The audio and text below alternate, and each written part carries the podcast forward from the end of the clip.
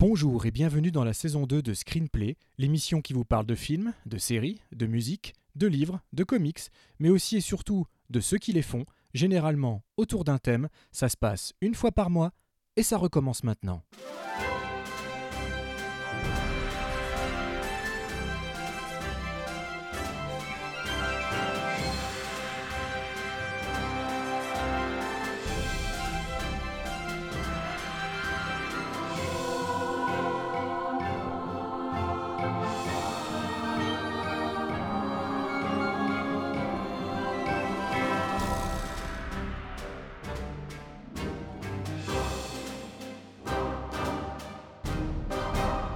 Bonjour et bienvenue pour notre euh, deuxième euh, mini-épisode du mois. Bonjour Vivien. Salut Christophe, salut tout le monde, mini mais costaud. Oui, alors des mini d'une heure et demie, hein, c'est pas non plus, euh, c'est pas non plus 20 minutes.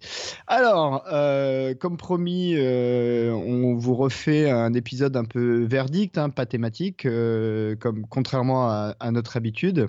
Et d'ailleurs, c'est une, formule qui nous plaît bien. C'est donc je pense que ça va revenir euh, de temps à autre, euh, euh, pas uniquement quand on n'a pas forcément le temps de préparer, mais aussi des fois parce qu'il y a suffisamment de, choses dont on a envie de parler pour que on se casse pas forcément à tout mettre ça dans un thème et que juste on partage avec vous.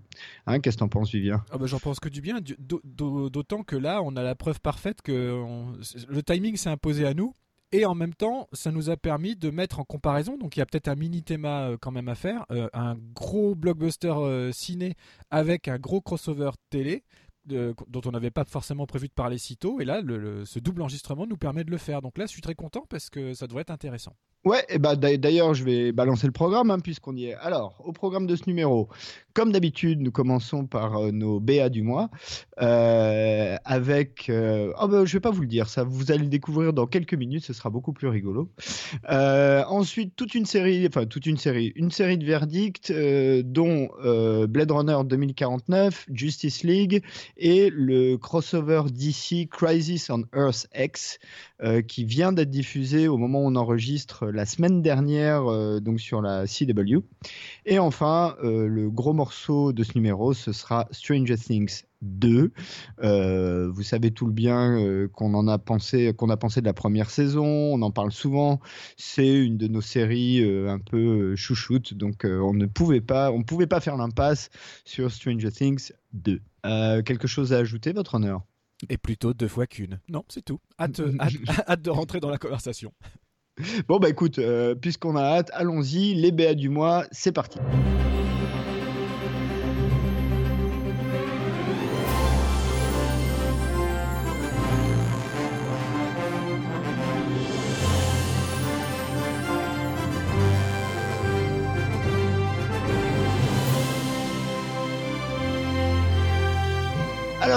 Ce mois-ci, euh, alors du coup, je me dis qu'on peut peut-être commencer par. On a un film américain, un film britannique. Je pense qu'on devrait commencer par le film britannique parce que le film américain, il y aura pas mal de choses à dire, je pense. C'est en tout cas, hein En fait, quand la question s'est posée, en fait, il y a une, pour tout vous dire, euh, bah, en même la semaine dernière, ou enfin, il y a à peine quelques jours, il y a même pas une semaine, euh, la, première, la première, hier, hier, c'était hier. Non, non, quand, on s'est parlé, c'était hier, mais il y a quelques jours est tombé un peu partout sur la toile euh, la bande-annonce d'Avengers Infinity War. Donc forcément, on s'est, ah Christophe et moi, on s'est dit, c'est incontournable, on est obligé de la mettre dans nos, dans nos trailer puisqu'on enregistre dans la foulée. Bien évidemment, le second trailer dont on parlera sera celui d'Avengers Infinity War. Je me suis dit, qu'est-ce qui pourrait être dans le thème? Pas trop éloigné. Et eh ben c'est une. je me suis dit, bah, il faut aller vers les suites, hein, les suites au cinéma, les grandes suites au cinéma. Donc c'est pour ça que nous allons parler de. Ah bah tiens, je vous le dis pas pour un coup. On vous passe le, un extrait de la bande-annonce tout de suite, justement. Dear Aunt Lucy, you sent me to London to find a home. I have a wonderful family. I think you're in great shape for a man your age, Mr. Brown. Ah, thank you, Paddington. Hang on, how old do you think I am? Oh, uh, about 80? I've really got to grips with how things work.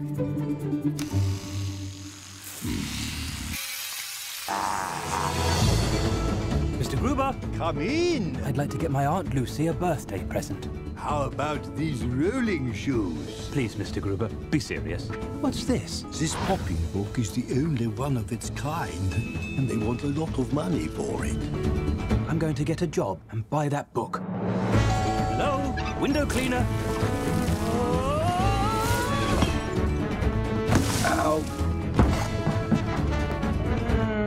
Ah oui, je suis coquin. J'aime bien. Je suis. je- Ah oui, c'est coquin ça. C'est une bande-annonce au poil euh, à, à déguster avec un petit peu de marmelade. Oui, oui, oui, c'est clair. Bon, vous avez, vous l'avez peut-être pas compris, alors on va quand même le dire, hein, parce que vous n'avez pas d'image. euh, on veut bien entendu parler de Paddington 2, le retour de la vengeance du nounours tout mignon. Vous pouvez compter sur moi pour Euh, sortir les petits nounours tout mignons quand il faut. C'est bientôt Noël en même temps. Euh, alors moi je n'avais pas vu Paddington 1 parce que pour euh, pour être honnête euh, je suis pas très très client. Donc peut-être tu peux nous en dire un mot parce que alors je connais Paddington hein, évidemment mais euh, je voilà. J'avais pas vu le premier opus euh, en CGI slash live action movie. Alors, très, très rapidement, un petit racontage de vie avant. Euh, J'adore Paddington depuis tout petit. Ça fait partie des premières. Alors, je parle de la toute première série animée image par image avec un tout petit ours en peluche euh, qui évoluait à l'époque avec les êtres humains et des décors uniquement en papier. Donc vraiment, c'était pas des, c'était des papiers dessinés, mais pas du dessin animé. hein. C'était des, des petits papiers animés. C'était, c'était vachement beau. Un peu à la manière des, des livres en 3D, des livres pop-up euh, qui s'ouvrent et puis avec un décor qui sort et tout ça. Ça ressemblait un petit peu à ça. Et d'ailleurs, ça va être marrant parce que dans Paddington 2, ce genre de bouquin est au, est au cœur de l'histoire. Et donc, ça fait partie des tout premiers programmes de ma vie que j'ai regardé avec ma maman. Et d'ailleurs, un des tout premiers cadeaux que je lui ai fait quand j'étais en âge de lui faire des cadeaux, c'était un petit Paddington, une petite figurine Paddington qu'elle a gardé toute sa vie et toute sa carrière à son travail, à son bureau. Et comme elle est partie en retraite en juin dernier, elle l'a gardé jusqu'en juin dernier sur son bureau. Donc forcément, quand le film Paddington est arrivé l'année dernière, ah bah, je me suis jeté dessus. Et euh, d'autant plus que j'étais à Londres. Et euh, tu vois, je raconte un peu beaucoup ma vie, mais les gens aiment bien ça après tout. Euh, et quand, euh, quand je suis arrivé à Londres, il y avait des Paddington partout. C'est avant la sortie du film. Donc il y avait des gros Paddington, hein, des, statues Paddington qui étaient dans, toute la ville, un peu partout, au coin clé, et toujours avec un costume différent, un accessoire différent, pour reprendre un petit peu toutes les histoires qu'il y avait à l'époque. Paddington photographe, Paddington cuisinier, Paddington facteur, tout ce que vous voulez, j'en passe et des meilleurs. Euh, et donc en fait, il y, y a une vraie culture Paddington en Angleterre. Et c'est vrai que c'est super mignon cette histoire, euh, euh, surtout à l'époque. C'est l'histoire d'un petit, d'un petit réfugié finalement, hein, d'un petit, ours euh, qui cherche à retrouver, enfin qui cherche à être adopté finalement, qui cherche à une famille, qui cherche une nouvelle vie dans la grande ville et qui échoue à la station euh, de train Paddington, qui est recueilli par une famille et comme son nom est imprononçable euh, dans notre langue euh, humaine, et bien on l'appelle comme le nom de la station dans laquelle il a été trouvé, Paddington. Euh, voilà. Et donc le premier film est une vraie surprise. Donc je te conseille de le voir. Parce que je sais que malgré tout, tu peux quand même aimer de temps à autre des bons petits programmes familiaux. Et, euh, et le, Oui. le- voilà. Le réalisateur s'appelle Bing King, Bo- Paul King, pardon. Et euh, c'est produit par la team production qui a, qui a- qui a- qui a- qui a géré les Harry Potter pendant pas mal d'années euh, en Angleterre. Et honnêtement, c'est super bien réalisé. Alors je parle pas des effets spéciaux et du CGI, mais il y, a des- idées à la minute, il y a des très belles trouvailles, c'est poétique, c'est dans la grande lignée de, tous les films un petit peu de Noël, donc c'est pas pour rien que ça sort là pour Noël. Euh, et euh, et voilà, c'est prenant. Dans le premier, il y a Nicole Kidman, dans le deuxième, il y a Hugh Grant. Euh, en méchant. et Peter Capaldi Peter- et Peter Capaldi Peter Capaldi a un, a tout petit rôle et dans le premier et certainement dans le deuxième que je n'ai pas encore vu, hein, on ne parle que de la bande-annonce, même si je sais que le film a été présenté à la presse en France euh, il y a 15 jours je crois, mais j'ai pas pu y aller. Euh, voilà, donc moi c'est un film que j'attends et je vous conseille vraiment de le voir parce que c'est frais, c'est sympa, c'est très référentiel à la série d'époque en même temps avec les meilleures techniques d'aujourd'hui et il y, a y un vrai souci du cadre, du mouvement, du montage et de la réalisation. Donc au-delà de, du côté purement familial et enfantin et nostalgique, ce sont des vrais beaux films qui ont pas souvent, euh, qui sont pas souvent mis en avant sous prétexte que ce sont des films pour enfants, des films familiaux. C'est pas des films à récompense, etc. Alors qu'ils ont des prouesses d'inventivité et d'exécution. Et donc je me suis dit c'est le bon moment de mettre en relief Paddington 2. Eh ben, écoute, alors peut-être faut quand même parler de la bande-annonce de Paddington 2 parce qu'on n'a rien dit euh, Oui, finalement sur le contenu, du, la- le contenu du trailer. Mais c'est pas mal parce que moi n'ayant pas vu le premier film, euh, du coup j'ai un regard un peu plus, sans doute un peu plus neutre euh, sur la bande-annonce. Et je dois avouer que bon, euh, quand Vivien a proposé Paddington, j'ai dit ok bien sûr, mais honnêtement. Sans être hyper excité euh, par euh, l'idée. Et euh, bah, je dois dire que la bande-annonce m'a plutôt fait marrer. Ah. Et, plutôt, et plutôt donné envie de voir le film. Il y a des petites scènes rigolotes, notamment une scène dans la laverie d'une prison qui m'a plutôt fait rire. Enfin, la scène dans la laverie et la séquence d'après, voilà, qui était plutôt drôle. Visiblement, il, il joue beaucoup sur l'humour, un humour assez british. Sur sa de- maladresse, qui en peut être fait. un peu Il joue beaucoup sur la maladresse. la maladresse, du mais le côté un peu nonsense euh, du Oui, truc. euh, Il y a une séquence aussi où il a vu une vitre qui est assez drôle. Ah oui, euh, oui, dans- dans le- excellent. je parle du trailer. hein. Je parle du trailer et uniquement du trailer. Donc autant l'aspect, bon, l'histoire, le côté, on l'a vu pas mal de fois. Ça reste quand même, ça a l'air d'être quand même assez convenu. A priori, Hugh Grant joue le rôle du méchant C'est ça. de ce qu'on comprend dans le trailer. hein, je, je dévoile rien de plus. Mais bon, j'ai trouvé ça effectivement franchement bien foutu. Euh, et je pense que quand tu, rentres assez vite dans le truc et tu te laisses porter, effectivement, comme tu le dis très bien, c'est un bon vrai film de Noël euh, que tu vas voir euh, pour avoir du, feel good pendant une heure et demie. C'est parfait pour ça et ça a l'air très bien fait.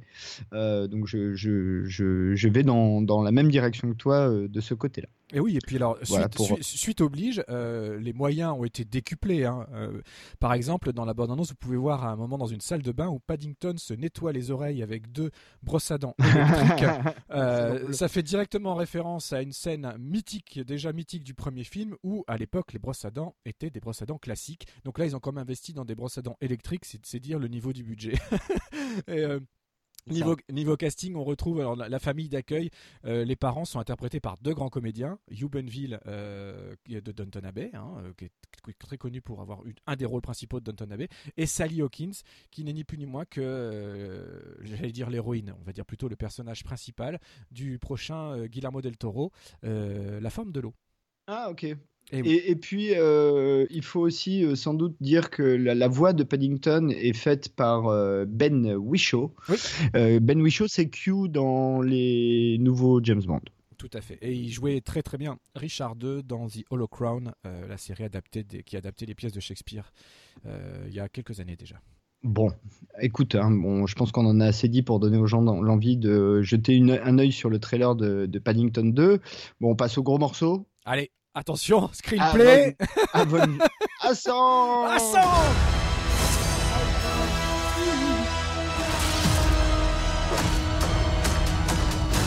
Fun isn't something one considers when balancing the universe. But this does put a smile on my face.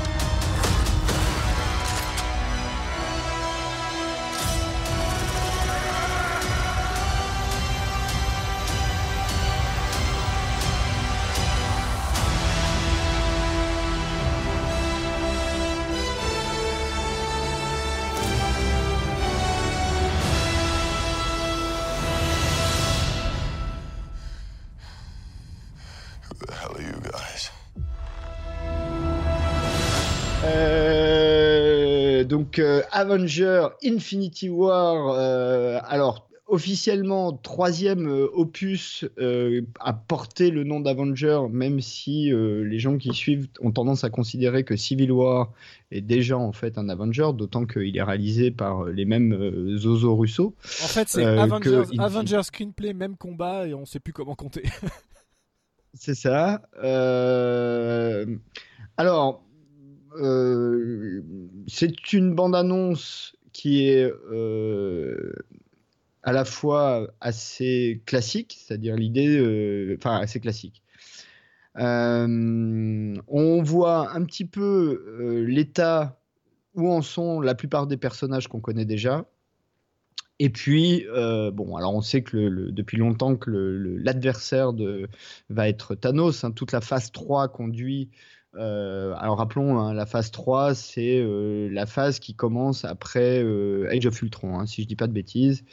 C'est donc toute la phase 3 euh, qui est censée aboutir à ça. en gros, Thanos, le gantelet de, l'infini et a priori de ce qu'on comprend dans le, le trailer d'Infinity War, une bonne vieille invasion des du méchant Thanos sur la Terre.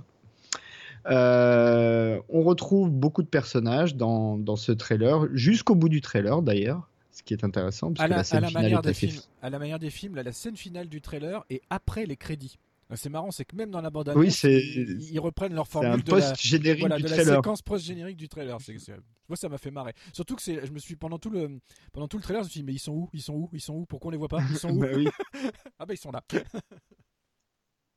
Euh, bah écoute, euh, allez, je te laisse la parole. Qu'est-ce que tu en as pensé de donc euh, ce trailer de Avenger Infinity War? Bah, J'en ai pensé que du bien parce que d'abord, bah, comme tu viens de le dire, il est très bien construit comme d'habitude. Il a des côtés classiques, tu sais exactement où tu vas. En même temps, c'est ce- dans ce genre de film, tu sais exactement où tu vas. D'autant plus si tu as lu la série de comics consacrée à Thanos et au Gant de l'Infini. Voilà ce, que, ce, qui, est mon cas. Donc forcément, j'ai à peu près une bonne idée de ce qu'on va nous proposer. Euh, les personnages sont tous très bien réintroduits et en même temps, c'est une manière de présenter leur nouveau look. Et je parle pas uniquement de la barbe du Captain America, qui lui va plutôt bien d'ailleurs. Mais il y a un plan notamment qui m'a fait extrêmement plaisir, c'est euh, le plan sur Spider-Man en costume. Euh, Ah oui, Puisque c'est au costume. c'est scrupuleusement le costume que Peter Parker, adulte, hein, a actuellement dans les comics. Exactement. C'est-à-dire le, c'est le, le look à l'ancienne, mais high-tech.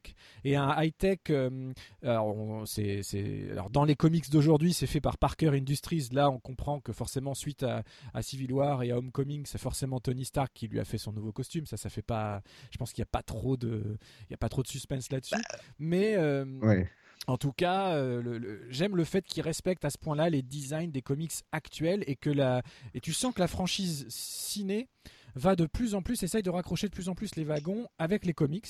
Et d'ailleurs, certains comics commencent à prendre les traits physiques de plus, alors pas ouvertement parce que tu peux pas euh, comme ça euh, plagier ou parodier les traits d'un comédien euh, typiquement, mais il y a des il y a certains acteurs, enfin certains personnages dans les comics plutôt qui commencent à ressembler un peu à l'acteur qui les incarne, aussi bien aux- pour les adaptations euh, euh, Avengers que Defenders par exemple, puisque Bendis a travaillé, euh, Brian Michael Bendis, qui est un des meilleurs scénaristes de comics au monde, a travaillé sur une nouvelle série Defenders qui reprend les mêmes Defenders que sur Netflix et où là ils ont clairement les physiques, même si c'est pas très portrait, de leurs comédiens de télévision. Donc ça, ça fait partie des choses qui, Ouais. m'ont- qui, qui me plaisent beaucoup. Et bien évidemment, je me languis d'avance de, ce, de cette énorme production, euh, voilà, et, surtout en parallèle avec, euh, les verdicts dont, on- va parler un petit peu après euh, sur Justice League. C'est, assez incroyable que ces deux films-là sortent avec quelques mois d'intervalle, en fait. Parce que c'est... Alors, le. Ouais, pardon. Euh, Infinity War, alors on l'a pas dit, hein, il est prévu pour sortir au mois de mai. Donc c'est quand même pas tout à fait tout de suite. hein, Il y a encore euh, six mois avant la sortie oui, du, voilà, du il- film. oui, mais les deux sortent six Euh, mois à l'intervalle, quoi. Six mois, c'est pas Voilà.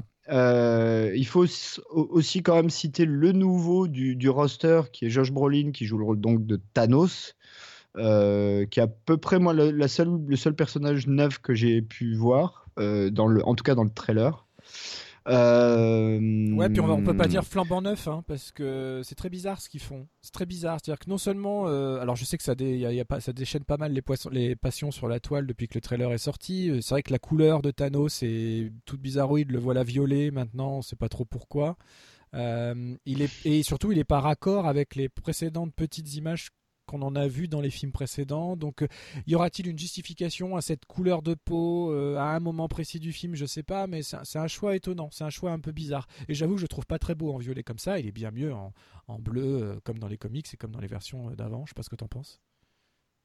Bah, écoute, moi, pour moi, il y a toujours un problème euh, avec ce, genre de procédé, c'est-à-dire que depuis le premier Avenger, donc ça date, c'était la fin de la phase 1, hein, ça date quand même, ça commence à dater.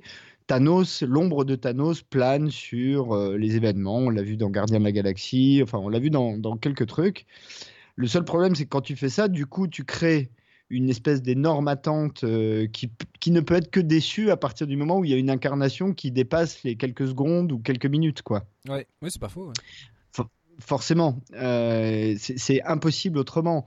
La bonne nouvelle, c'est que pour une fois, euh, et, et notamment dans un film Marvel, bah, il y a un adversaire qui, qui est là depuis longtemps, qui a été installé, dont on comprend les motivations, qui a un niveau euh, galactique, hein, euh, on le rappelle à chaque fois. Euh, donc moi, ça me choque pas, Thanos. Après, il faudrait pas qu'il lui fasse trop des, des punchlines et des trucs rigolos, parce que là, effectivement, ça casserait complètement le, le, le côté inquiétant du personnage. Quoi. Ah oui, c'est ce pas, pas un rigolo du tout. Ça. C'est pas un rigolo du tout normalement. Mm, mm.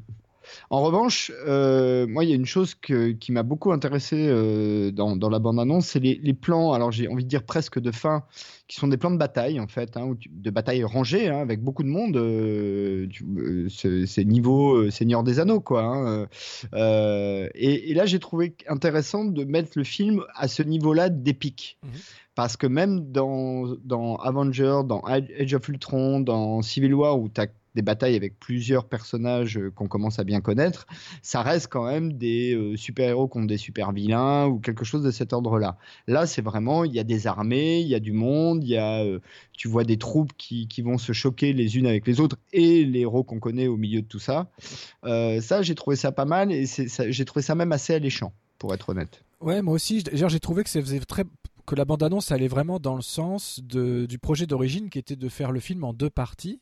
On sait depuis que ce n'est plus le cas, hein, ça s'appelle plus partie 1 comme c'était censé s'appeler avant. Donc euh, est-ce qu'ils vont réussir à boucler une histoire, enfin une histoire, un affrontement plutôt euh, aussi épique avec autant de personnages en seulement deux heures? Je trouve ça à la limite un peu, un peu bizarroïde.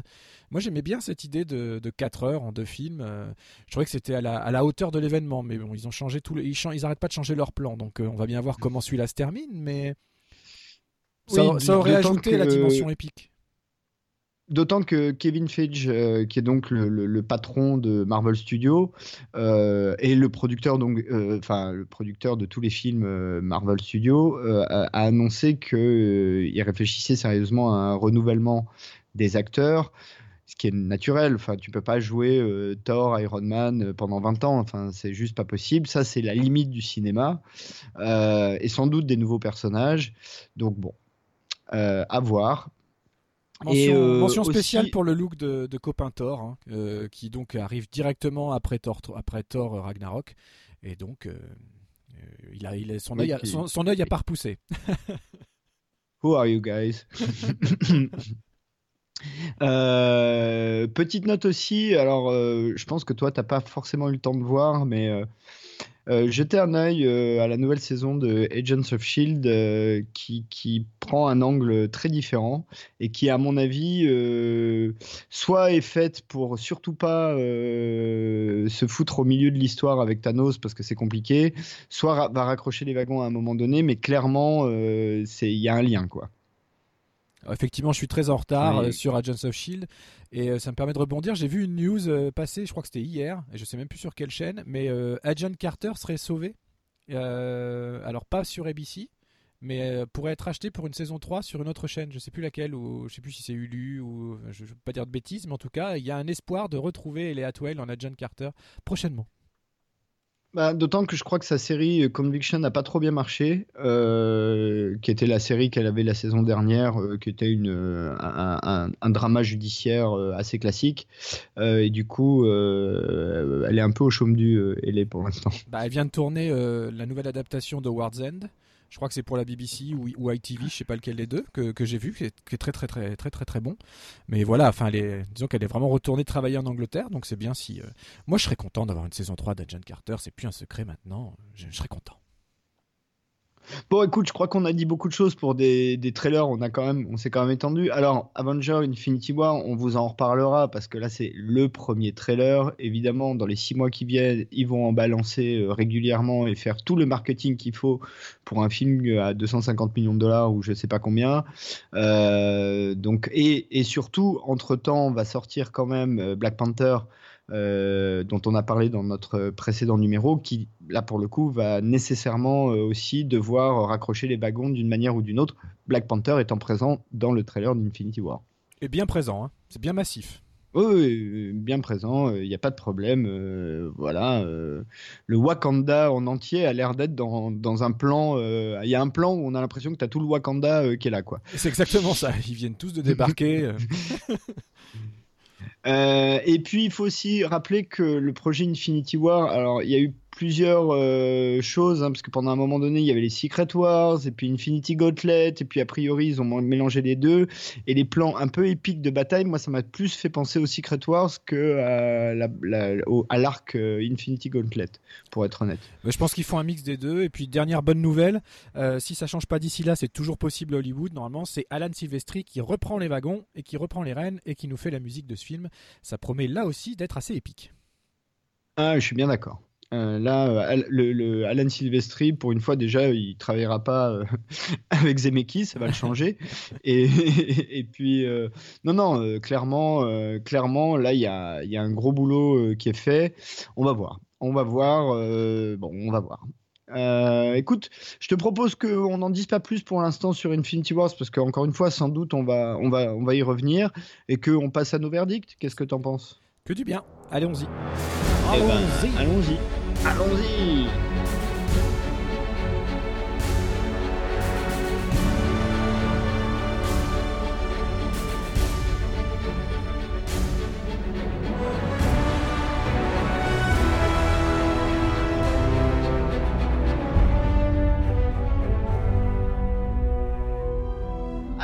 Mois-ci, on n'a pas des tonnes de verdicts, mais en revanche, à chaque fois, c'est quand même des gros trucs. Donc, on, va prendre un peu de temps euh, pour ça. Euh, je vous les annonce dans l'ordre. On va vous parler donc de Justice League, euh, le film de Zack Snyder slash Josh Whedon, qui est donc l'aboutissement alors de de, de- des différents opus d'ici qu'on nous annonce depuis Batman versus Superman Dawn of Justice. Il est toujours trop long ce titre. Ensuite, puisqu'on est chez DC, on va rester chez DC, mais on passe à la télé avec le crossover euh, de ce qu'on appelle le Arrowverse, euh, qui s'appelle donc Crisis on Earth X. Et enfin, on vous parlera de Blade Runner 2049, parce que en gros, hein, pour faire simple, on n'arrive pas à le caser, il faut bien le caser quelque part, il fallait qu'on en parle, on en parlera, et, euh, je pense que là aussi, on aura pas mal de choses à dire. Le programme te convient? Absolument. Alors, euh, bah, allons-y, Justice League. Donc Justice League, euh, pour le pitcher rapidement, Justice League commence euh, après les événements de Batman versus Superman, Dawn of Justice et de Wonder Woman. C'est important. Et de Suicide Squad, mais tout le monde s'en fout. Oui, de Suicide Squad, mais tout le monde s'en fout. Il n'y a pas de, de wagons hein, qui sont raccrochés avec Suicide Squad, il me semble, dans Justice League. Aucun. Euh, alors que dans, euh, avec Batman euh, enfin dans Dawn of Justice et Wonder Woman, clairement il y a des wagons qui sont rapprochés et Wonder Woman notamment. Euh, donc, bah, en, gros, hein, c'est assez simple. Bruce Wayne, alias Batman, a des informations sur d'autres personnes euh, qui pourraient être des, personnes un peu spéciales euh, et euh, une grosse menace de la mort qui tue menace la Terre entière et, euh, eh bien Batman va réunir Wonder Woman, Aquaman, Cyborg et Flash à ses côtés euh, suite à la mort de Superman pour euh, créer un groupe qui pourrait, euh, bah, qui pourrait sauver le monde. Alors pour quiconque voit le poster de Justice League, on comprend assez vite ce qu'il en est du destin de Superman. Oui. Il suffit juste de regarder le- le- la- l'affiche du film. Mot- regardez bien le mot save. Voilà, le mot save qui Save commence par un S. Exactement. Je- je- Exactement. Euh, écoute, euh, je vais te laisser donner ton avis en premier et puis euh, je, je ra- raccrocherai les wagons. Il faut dire que la production a été assez chaotique, notamment, et ça c'est pas drôle du tout, parce que Zack Snyder a perdu sa fille juste avant la post-production.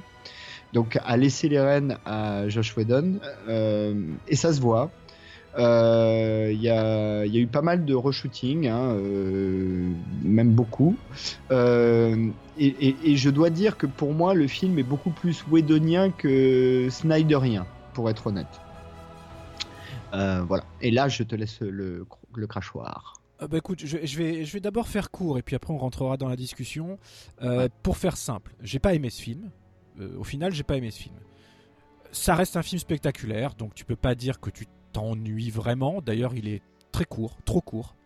Euh, maintenant, j'ai pas, euh, voilà, j'ai plein de doutes quant au personnage. Euh, je trouve que Flash ne marche pas du tout, que Cyborg n'existe pas. Aquaman ne fonctionne pas en tant qu'Aquaman, mais Jason Momoa aime bien, ça va, ça passe. Donc Wonder Woman impeccable et euh, Bruce Wayne euh, assez ridicule euh, pour le coup. Je me suis vraiment refâché avec Ben Affleck alors que je l'avais défendu sur Batman vs Superman.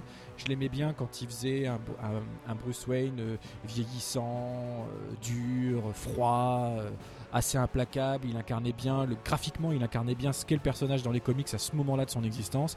Et là, euh, ben, je sais pas si c'est euh, l'arrivée de Joss Whedon ou si c'est la volonté de DC d'essayer d'éclairer un petit peu leur univers parce qu'ils se rendent compte que ça marche quand même vachement mieux chez Marvel. Mais là, euh, Ben Affleck, euh, tout bien rasé, qui fait des qui fait des blagues, ça n'a pas pris sur moi du tout.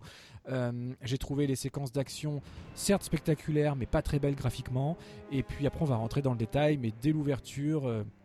Qui pour le coup est très Zack Snyder avec la reprise de la chanson de Leonard Cohen, Everybody Knows. Euh, je trouve que l'idée est bonne, mais tout de suite il y a un truc qui sonne faux en fait. C'est que euh, on sait que Zack Snyder adore les reprises. Euh, il en a fait la part belle dans les Watchmen, dans Sucker Punch, on n'en parle même pas. Elles étaient toutes géniales et tout. Et là encore une fois, on a- Mhm. on, on a une bonne reprise d'une extraordinaire chanson, une des, une des plus belles chansons qui m'était donnée d'écouter de toute ma vie d'ailleurs, Everybody Knows de Leonard Cohen.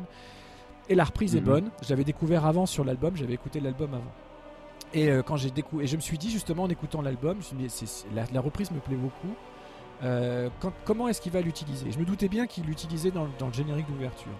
Le problème, c'est que euh, c'est une chanson très connue, avec des paroles très fortes, très belles, et qui tout simplement ne colle absolument pas à ce qui se passe. Donc là, on sent bien la volonté un peu hype de, de, de faire une signature avec quelque chose qui est complètement hors sujet, et qui du coup passe complètement à côté de l'intention euh, primaire en fait. Donc déjà d'entrée de jeu, je me suis dit ok, là il y a un problème, c'est que c'est presque c'est pas de l'autoparodie parce que l'intention est belle, que les plans sont beaux, on est quand même chez Snyder, il y a pas de problème, on, on l'a déjà dit ici plein de fois, on aime ses plans, on aime sa colorimétrie parfois, on aime sa façon de voir les choses.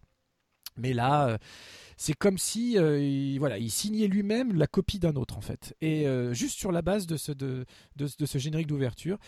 Et bon, et voilà pour le ressenti initial. Je suis globalement extrêmement pas déçu parce que j'en attendais pas grand-chose de ce film, mais en fait, il est même pire que ce que que, ce que je pensais voir sur l'écran en fait. Ah bah écoute, ça va être une discussion intéressante parce que pour moi, c'est la meilleure adaptation d'ici qu'on ait eue depuis qu'ils font des adaptations au cinéma. Ah, pas d'accord, pas d'accord. Wonder Non, Woman, Wonder Woman rules. Non, mais Wonder Woman, c'est comme Captain America, c'est hors temps, donc c'est un peu à part d'une certaine manière. C'est une origin story, c'est hors temps, enfin voilà. Euh, déjà, ce qu'il faut dire, c'est que globalement, hein, pour, pour ce qui est de l'histoire, c'est le Seigneur des Anneaux. Ça revient à ça. Euh, Il y a des milliers d'années, euh, il y avait un méchant, alors il s'appelle Stephen, Steppenwolf, mais ça pourrait être Sauron, qui avait trois boîtes qui sont les, les, les, les boîtes mères, qui, quand elles sont mises ensemble, terraforment la planète sur laquelle il est pour la transformer dans son environnement à lui, parce que c'est un espèce d'alien. Et d'ailleurs, on voit des plans en flashback qui, euh, a priori, se passent dans des temps immémoriaux, où on voit donc des, guerrières amazones, des dieux grecs, des atlantes et des Green Lanterns euh, aller taper du Steppenwolf et séparer euh, les boîtes.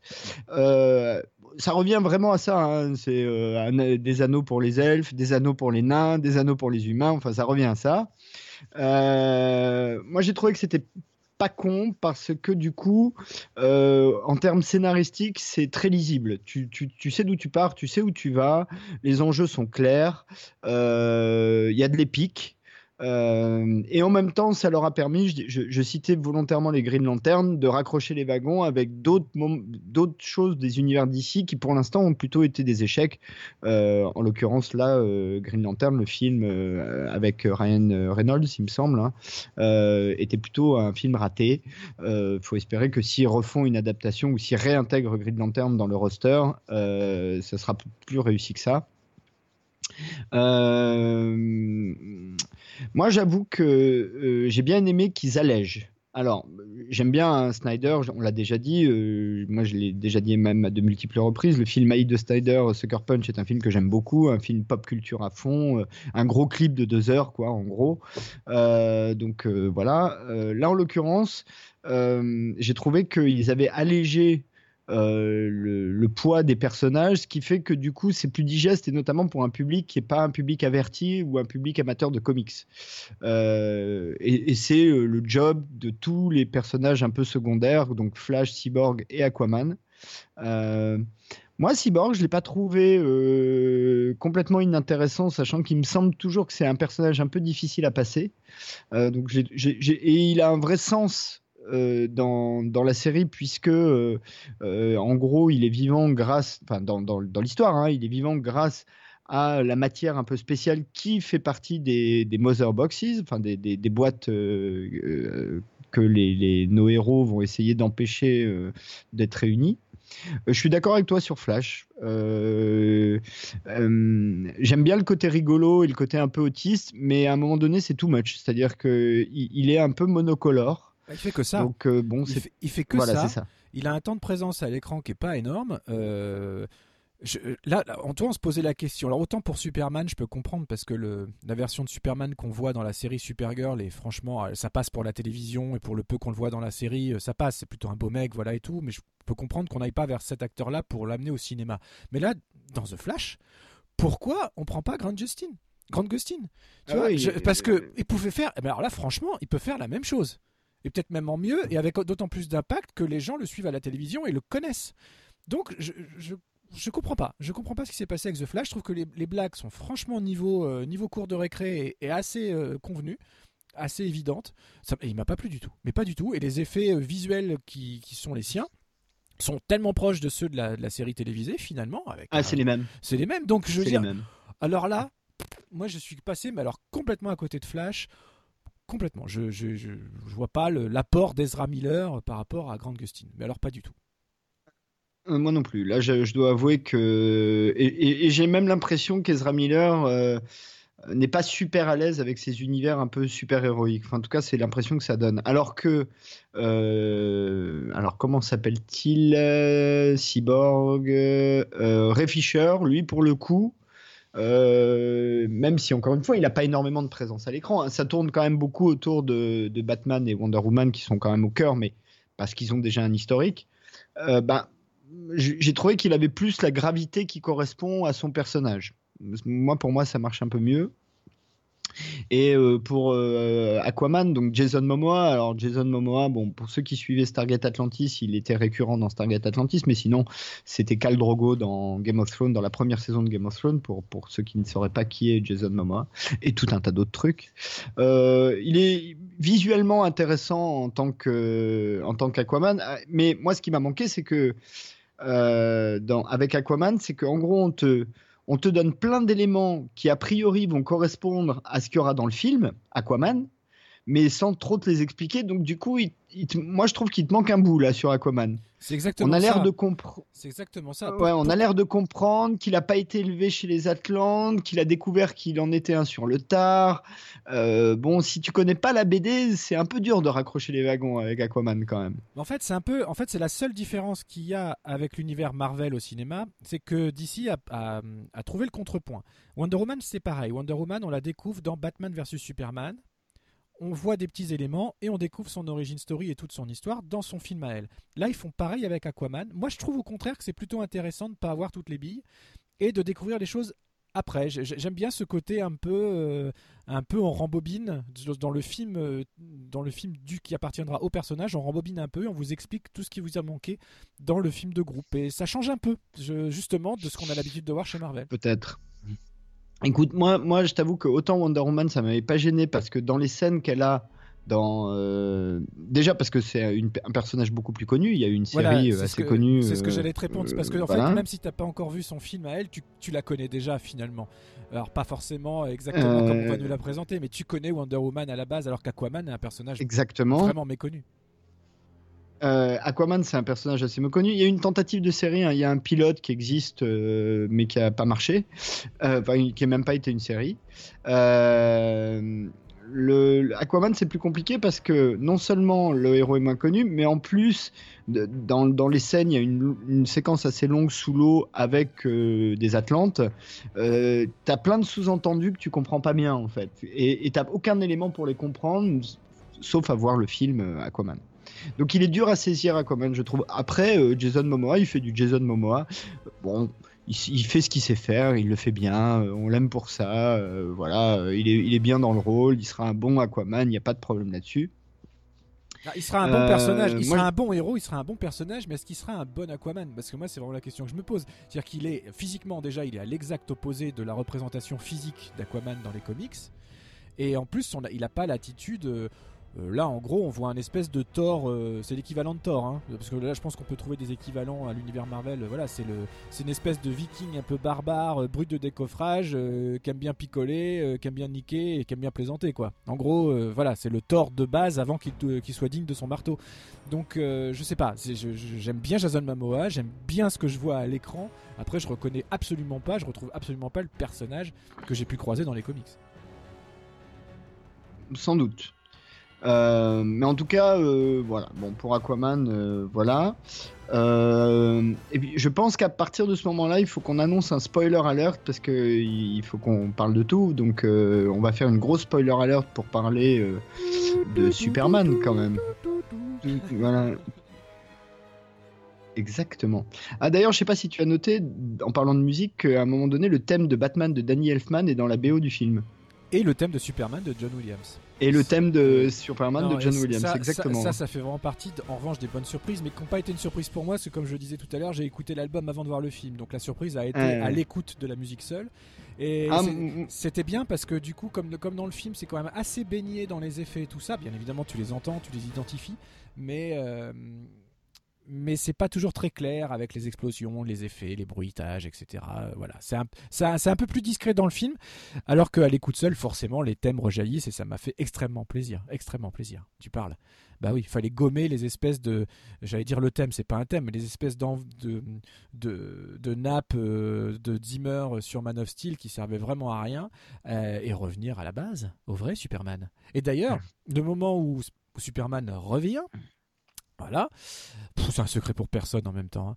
Et ben étonnamment, j'ai été bien pris, ça a assez fonctionné sur moi. J'ai trouvé qu'il jouait bien cette dimension. euh, à partir du moment où il arrive, il- en gros, plus personne risque plus rien. C'est vraiment lui le boss, quoi. il les envoie valser comme c'est pas possible. En gros, quand t'as un Superman dans ton équipe, c'est comme avoir un Hulk euh, quand t'es un Avengers. Tu crains plus rien. ça, ça m'a fait marrer. Et Henri Cavill, euh. Henri Cavill euh, l'incarne bien, cette espèce de, de sculpture vivante là. euh, je, trouvais que ça passait plutôt bien.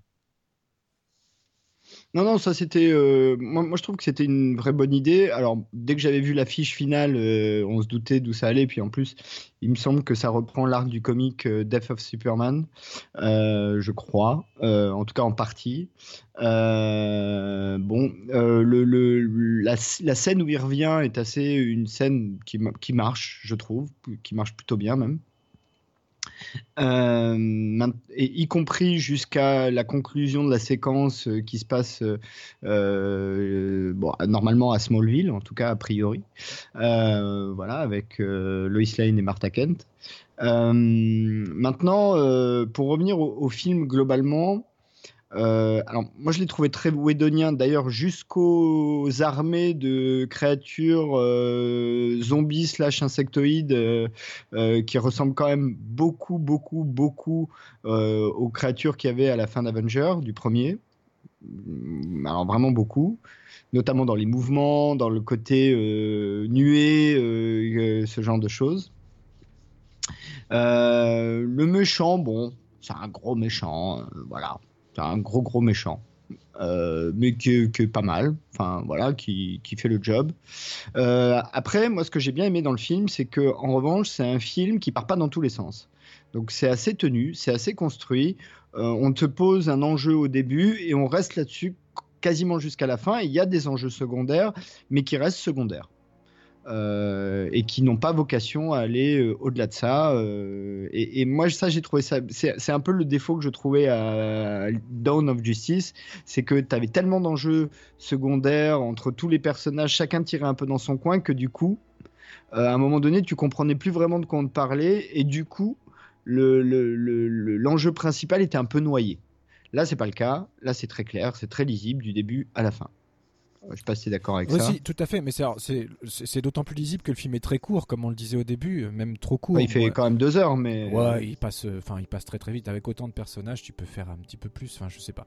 Et euh, il y, a- y a- y a un truc de réalisation que j'ai noté, qui, m'a, qui m'a assez frappé. Euh, Wonder Woman, le film Wonder Woman, ré- a été réalisé par une femme. Et tous les plans sur elle sont toujours très beaux. C'est-à-dire Gal Gadot, elle est magnifique, elle est, elle est extrêmement mise en valeur dans son film. Euh, elle est sensuelle sans jamais être vulgaire, etc. Et là, dans Justice League, alors elle est jamais vulgaire, mais c'est réalisé par deux mecs. Et c'est marrant, comme quand elle est à l'image, la caméra, vous ferez attention, hein, si vous n'avez pas encore vu ou quand vous reverrez le film, elle est beaucoup plus basse. Et en fait, il y a énormément de plans sur les fesses, ou en tout cas qui favorisent une bonne vision des fesses de Gal Gadot. Euh, alors, je sais pas que je veux m'en plaindre, c'est pas le problème, mais il n'y a pas la, il y a pas la. Y a pire, hein. Il y a, non, mais elle est magnifique. Mais c'était fait avec une, avec une réelle retenue et un, réel respect dans le film filmé par une femme. Et là, t'as deux mecs aux commandes qui se succèdent et c'est marrant. Euh, on est plus en contre-plongée qu'en plongée. Voilà, vous noterez, hein, c'est assez flagrant. hein. Dès qu'elle est là, euh, c'est favorisé pour qu'on soit, pour que la caméra soit plutôt ras du sol et qu'on ait une meilleure chance de voir ce qui se passe sous la jupette de Wonder Woman. Euh, après, euh, bon, le film est, est- est un succès hein, euh, de box-office pour l'instant. Alors, c'est quand même un film qui a coûté Non. 300 millions de dollars. Non, non, non, non, ils se- non, pas du tout. Bah, c'est un succès relatif et puis ils ont fait un très mauvais démarrage aux États-Unis. Ils ont des très mauvaises critiques et des- d'assez mauvais scores. Rien à voir avec, avec Marvel. hein. Enfin, il est, à- on est à 15 jours de sortie à peu près au moment où on enregistre. Il a déjà dépassé le budget. Oui. Il est déjà quasiment à 500 millions de, de recettes pour 300 millions de- d'investissement. Sur ce genre de film, avec la promesse qui est autour, c'est pas, c'est pas une surprise. Mais euh, je, je pense qu'Avengers Infinity War fera beaucoup mieux. Je, enfin, je- mettrai pas ma main au feu parce que je suis pas maso, mais à mon avis, oui. Écoute, on verra bien, mais en tout cas, euh, c'est euh, c'est c'est pas un échec. Non, c'est définitivement pas, un échec. Après, je trouve qu'ils arrivent vraiment en retard par rapport à Marvel, on l'a déjà dit. Et puis, tu parlais des, des- des cubes cosmiques euh, euh, qui sont un peu le, le- enfin voilà, le, le, cheval de Troie euh, du film, quoi. Et euh, le premier Avenger, c'était déjà ça. C'était le Tesseract, un cube cosmique. Donc, je sais pas. Enfin, c'est quand même, il y a quand même un espèce de manque d'originalité assez assez phénoménal quoi. Alors je sais bien que les, les deux les deux labels euh, DC et Marvel se tirent la bourre depuis leur existence totale, mais là déjà ils arrivent très en retard par rapport au concept qu'ils essayent de nous vendre, de nous survendre, comme ça avait été le cas avec Batman versus Superman, genre jamais, jamais ces deux personnages ne se sont rencontrés. Ils nous avaient fait toute une campagne de pub pas possible. Il y avait eu des sujets aux journaux télé, euh, euh, voilà pour dire que c'était un événement hyper important qui au final fait toujours un peu flop. Et j'ai l'impression que chacun de leurs films fait toujours un peu flop, surtout en comparaison. à six- encore une fois, à six mois d'intervalle, on va avoir Avengers Infinity War où là on a des, diz- des dizaines de personnages et pas seulement 5 ou 6. Et donc ils sont, ils sont à la traîne. Et j'y peux rien, je ne peux pas ne pas faire la comparaison. Ils sont à la traîne avec des défauts scénaristiques, des défauts de réalisation. Bon là tu l'as expliqué, c'est un peu particulier à cause de ce qui est arrivé malheureusement dans la famille de Snyder. Mais euh, pour moi ils sont à la traîne et ils sont tellement en dessous que j'ai que du mal à m'impliquer dans, dans ce qui- qui- dans ce qu'ils font. Bah, ça, après, c'est, j'ai envie de dire, c'est presque le problème du, du cinéma. Alors, tu, tu faisais la comparaison avec Marvel. Euh, Infinity War, je pense, sera, euh, j'ai, lu euh, quelque part, ce sera le 19e film de, de, de, disons, de Marvel depuis Iron Man, quoi. C'est incroyable. hein. Ou, je sais pas si qu'on. C'est incroyable Non, mais quand on y pense. du 19 coup- films. Oui, mais du, du coup, ils ont eu beaucoup de temps pour installer les personnages et du coup, ils ont plus d'opportunités pour jouer sur les relations entre les personnages. Là, c'est pas le cas. Donc le problème qu'ils ont ici, c'est qu'ils nous font un truc où déjà, contrairement au premier Avenger, parce que c'est à peu près ça euh, qu'on pourrait prendre comme élément de comparaison, bah, contrairement au premier Avenger, ils n'ont pas eu un film par personnage préalablement à la réunion, ce qui fait que du coup, bah, on l'a dit, hein, Aquaman il n'a pas d'histoire, Cyborg il n'a pas d'histoire, Flash il n'a pas d'histoire, déjà. Euh, Batman, on l'a souvent dit, c'est quand même compliqué puisque euh, bah, tu as eu euh, la période Burton, puis la période Schumacher, puis la période Nolan, et enfin maintenant la période Snyder. Et à chaque fois, c'est des incarnations un peu différentes. Et ce qui est vrai, et là où tu as raison, c'est que c'est régressif, c'est-à-dire que le Batman de Batman versus Superman Dawn of Justice ressemblait au Dark Knight de Miller. Là, le Batman ressemble plus au Batman qu'on peut voir dans les BD League of Justice des années 80, quoi. Exactement. Donc, Exactement. euh, un type qui est censé être un peu sombre, mais qui peut faire sa petite blagounette de temps en temps, quoi. et finalement, il y a que Wonder Woman qui bénéficie du fait que c'était le précédent film, donc c'est encore bien frais. mais comme c'était un film historique, donc qui se passe quand même assez longtemps avant les actions diverses et variées, malgré tout, alors ils s'en servent hein, dans le film, ils s'en servent même beaucoup, mais euh, c'est pas non plus euh, énorme et euh, il n'y a pas beaucoup de relations. Alors ça c'est compliqué. Et enfin Superman, bah, Superman lui il est à son troisième film, enfin avec Henry Cavill et Snyder aux commandes. Donc là il y a vraiment un il y, a vraiment de la matière, mais le problème c'est qu'il arrive que pour euh, la, baston finale, quoi, en gros. Donc, euh, du coup, il n'y a pas tellement de. 20 minutes avant la fin, quoi. mais en même temps, on, s'en doute. Hein. Du coup, il y a.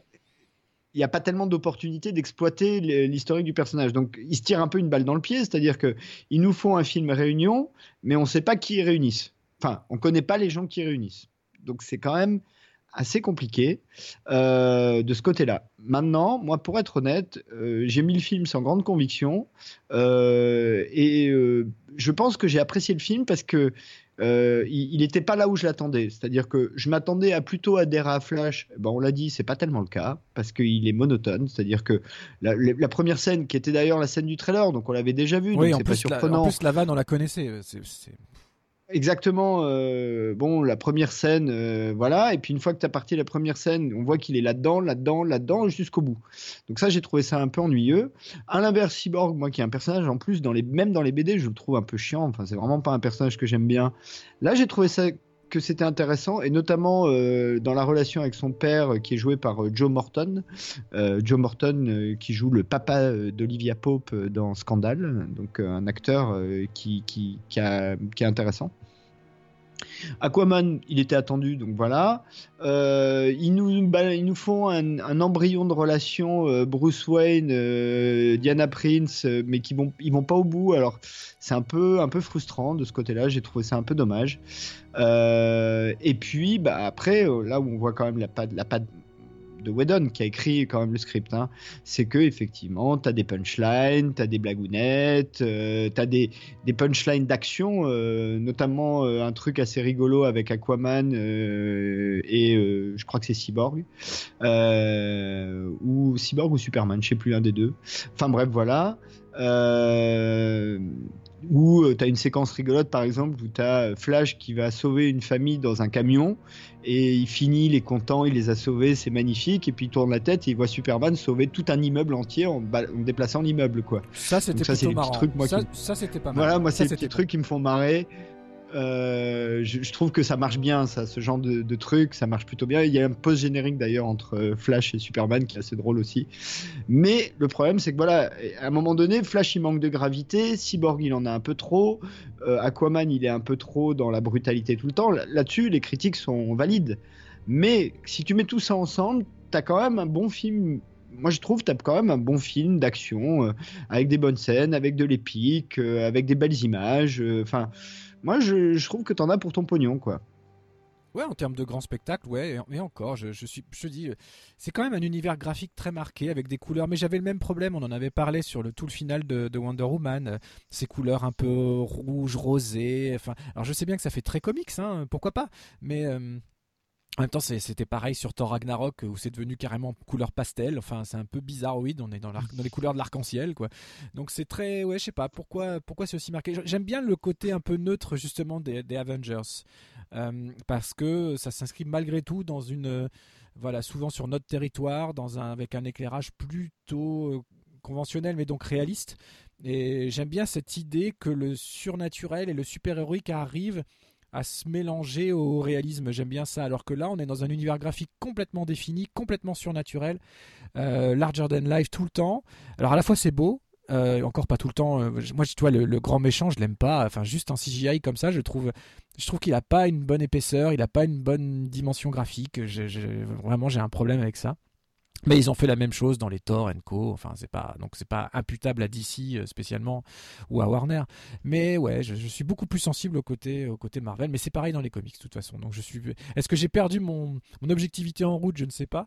Euh, mais non, puisque je défends quand même pas mal Wonder Woman et même le Batman vs Superman, je lui ai trouvé des qualités. Euh, notamment sur, sur Batman, euh, que, que je m'attendais pas à trouver. Donc euh, voilà. Non, là, j'étais assez déçu de, Alors, euh, de perdre ce que j'avais aimé dans, dans le précédent, surtout Bruce Wayne. J'ai per- Pour moi, j'ai perdu Bruce Wayne, là, une fois de plus. Et, J'en ai marre de perdre Bruce Wayne un film sur deux. quoi. Bon, en tout cas, euh, alors Steppenwolf, faut quand même le dire, euh, l'acteur qui a sous les CGI, c'est Ciaran Hinds. Ciaran Hinds, c'était lui qui jouait César dans la série Rome, dans la première saison de la série Rome. Évidemment, il fait pas la deuxième saison, hein, tout coco et myophilie et tout ça. Euh... dire spoiler, Brutus hein. arrête de jouer avec ce couteau. Brutus arrête de jouer avec ce couteau. Euh, bref, mais, euh, mais bon, qui est effectivement pas très intéressant. hein. Il n'a pas, il a pas d'épaisseur. hein. Il est juste là pour péter le monde. euh, Il n'a pas vraiment d'histoire. Enfin, tout ça. Euh, Là-dessus, on est d'accord. C'est un film qui a pas de prof- enfin, qui a pas de profondeur. Ce qui est vrai que la rupture est quand même importante avec. euh, trois films quasiment, à peut-être à l'exception de Wonder Woman, mais disons en tout cas Man of Steel et Dawn of Justice, qui sont des films euh, qui font presque la métaphysique du super-héros d'une certaine manière. Et là, on repasse sur un truc beaucoup plus basique, à la Avenger, avec euh, des héros, des méchants, et ça défouraille, et hop là, et roule ma poule, quoi. Bah, c'est ça. Et donc, si Donc, on de ce revient, côté-là, c'est vrai que s'ils reviennent à l'hyper sérieux dans le prochain film Batman ou dans le prochain film Man of Steel slash Superman, ça va être d'autant plus compliqué. Genre, quand on réunit la bande, on se poile, et quand ils sont tout seuls, on, on joue les taciturnes ou les dieux grecs, quoi. Enfin, tu vois, c'est un peu. Je sais, je sais pas trop vers quoi ils vont aller. Je- on verra bien, l'avenir nous le dira, mais. euh, on parlait de cohérence hein, dans les univers Marvel, bah là c'est pareil, sauf que l'incohérence se crée au sein même de la franchise cinéma. Et ça c'est dangereux. Écoute, bon, et en tout cas, avant qu'on passe à Crisis on Earth X, euh, juste une chose que, en revanche, là, moi, je trouve vraiment, je ne comprends pas, c'est que chez DC, il y a des super, super, super méchants. Ils ont vraiment un roster de méchants qui sont hyper intéressants à exploiter euh, dans les films, que ce soit chez Batman, chez Superman, enfin, même chez Flash. Euh, ils ont vraiment un vrai roster de méchants hyper intéressant. Il y a d'ailleurs un documentaire euh, là-dessus. Et, et ils les exploitent pas dans les films. Et ça, je comprends pas. Ils prennent toujours le, gros monstre. ils nous font toujours un truc de gros monstre. Alors qu'ils ont vraiment euh, des, des, des, des vrais méchants qui, mé- qui, qui, ont- qui mériteraient d'avoir euh, de l'espace. Et même dans Suicide Squad, tu vois, tu as, le Joker d'un côté et un espèce de méchant pourri à la con gros monstre de l'autre. Bah, ils prennent le méchant pourri à la con gros monstre et ils exploitent pas le Joker. C'est quand même con. Bah oui. Enfin, Surtout là, qu'ils ont, ils ont, ils ont le bon acteur pensent, en quoi. plus. Ils avaient pris le bon acteur Oui, pour euh, Joker, donc euh, Jared Leto, il- est impeccable. Je comprends pas. euh, je- là, vraiment, je, je comprends pas. euh, Il y a un truc de stratégie qui m'échappe. Vraiment qui m'échappe. Donc, euh, bon. Euh, quelque chose à ajouter sur euh, Justice League? Ouais, que j'ai préféré Crisis on Earth X.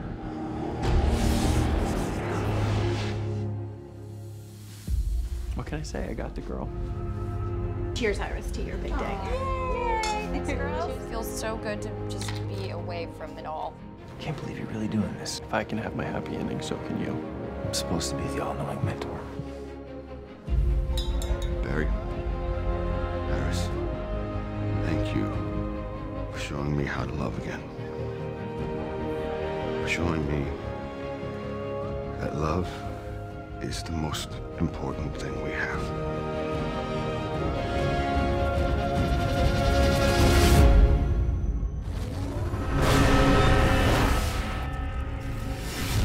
Got incoming. You've got to be kidding me. Nazis? I hate Nazis. Get everybody out of here!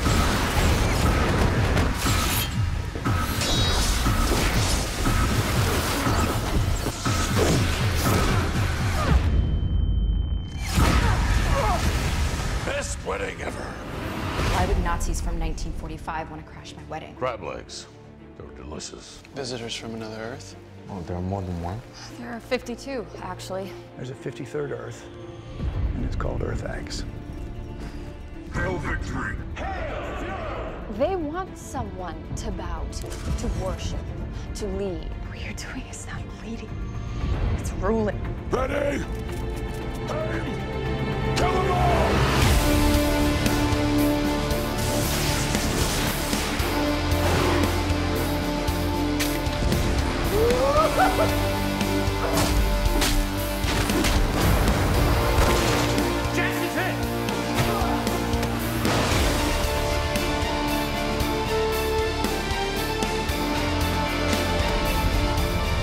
show these people that this earth belongs to us. We will not surrender. We will not back down. We will keep fighting. So get the hell off our earth while you still can. Donc Crisis on Earth X, c'est euh, alors maintenant ils nous le font tous les ans. hein, euh, donc rappelons que sur la CW, il y a quatre adaptations de héros euh, d'ici en cours ou héros ou groupe de héros euh, que sont Arrow, Flash, Supergirl et Legends of Tomorrow et que quasiment euh, depuis quatre saisons maintenant, ils nous font à chaque fois un crossover. Alors évidemment en fonction du nombre de séries, bah, il y a plus ou moins de personnages. Mais je dois dire que, alors l'année dernière, un- le crossover s'appelait Invasion et c'était un truc assez basique d'invasion euh, des dominateurs extraterrestres, bon voilà, qui était rigolo mais pas exceptionnel pour être honnête. Euh, là, Crisis on Earth X, ils ont vraiment fait un événement euh, déjà. Euh, c'est un crossover qui va avoir des conséquences sur les autres séries. Donc ça aussi c'est intéressant parce que les crossovers ça sert pas que à ramener du public qui va qui du- d'une série vers les autres, ça sert aussi à un moment donné à faire des switches dans les différentes storylines et là c'est le cas, il y en, a- il y en a, hein. il y a des il y a même un acteur qui ne sera plus dans une série suite à ce crossover. Euh, sachant qu'on le savait un peu avant puisque l'acteur avait annoncé qu'il voulait sortir donc euh, voilà Euh, et, un autre coup, qui revient Pardon, je rebondis juste là-dessus, mais du coup, le problème, c'est que je l'ai attendu pendant tous les. J'allais dire l'épisode, pendant le. Tu vois J'ai attendu Bah, jusqu'à ce ouais, que l'événement arrive. épisodes. Comme ça avait été annoncé, je me suis dit, bah forcément, c'est le crossover, c'est le, c'est, l'instant où il faut créer un événement particulier.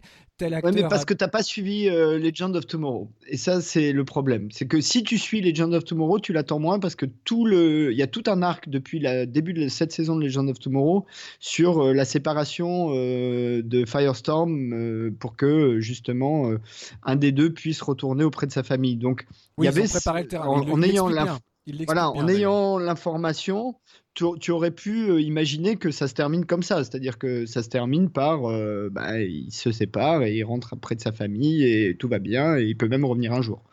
Là, ça ne sera a priori pas tout à fait le cas, encore que. Puis comme je le disais, il y a un autre acteur en revanche qui revient euh, à la fin, et, mais avec le même personnage, mais pas tout à fait le même personnage, et ça c'est plutôt rigolo. Euh, c'est plutôt bien troussé. Euh, alors pour résumer, hein, Crisis on Earth X, bah, c'est simple, ça commence au mariage de Barry Allen, Barry Allen et, et Iris West. Et puis il y a une bande de, de nazis qui débarquent, qui défouraillent tout. Et euh, eh bien les nazis sont en fait les, les- les mêmes personnages mais d'une terre parallèle, Terre 10, enfin Terre X, qui est la 53e Terre, hein, parce que alors on sait que dans l'univers d'ici, il y a 52 univers parallèles, euh, et d'ailleurs le renouveau d'ici, ça s'appelait le New 52 les- le- à cause de ça. Euh, et la 53e, qui est une planète horrible, affreuse, bah, en gros c'est une planète où les nazis ont gagné, hein, c'est l'homme du haut château, enfin l'homme dans le, le maître du haut château, c'est le, même concept, et sauf que là le, Führer c'est Oliver Queen, alias Arrow, Euh, voilà. Euh, et donc il y a quatre épisodes, un par série. Contrairement à ce qu'ils avaient fait dans, Invasion, donc dans le premier crossover, dans le premier crossover, dans celui de l'année dernière, euh, ils avaient vraiment veillé à ce que chaque épisode soit dans le ton de la série qui correspond à l'épisode. Donc tu avais un bout dans le ton de Arrow, un bout dans le ton de Flash, un bout dans le ton de Supergirl, un bout dans le ton de Legend of Tomorrow. Là, pas du tout. Là, ils ont vraiment fait une histoire euh, du début à la fin, construite avec vraiment le- la même tonalité et les mêmes euh, et les mêmes euh, la même réalisation, le même. Enfin, il y a une vraie unité des quatre épisodes et même il y a un générique spécial. Ouais, c'est même plus une, mini-série. Je trouve ça même bizarre qu'ils aient inclus ça dans, les, dans chacune des séries. C'est l'épisode 8 de chacune des séries. Il n'y a pas de différence de numéro. C'est l'épisode 8 de, cette et en saison. plus, ça aussi, ouais. Et, euh, et donc ça c'est très bizarre parce que euh, ils ont, à la limite ils auraient pu le sortir euh, carrément de, enfin pas, pas les événements mais ils auraient pu le sortir du contexte parce que il n'y a pas le générique de Supergirl, il n'y a pas le générique de The Flash, etc. C'est vraiment un générique spécial euh, Crisis on Earth X qui d'ailleurs euh, reprend un petit peu la formule de la manière dont les dont les titres Marvel s'affichent avec les personnages à l'intérieur incrustés dans le dans le logo Marvel. Bon bah là ils nous font un peu la même chose.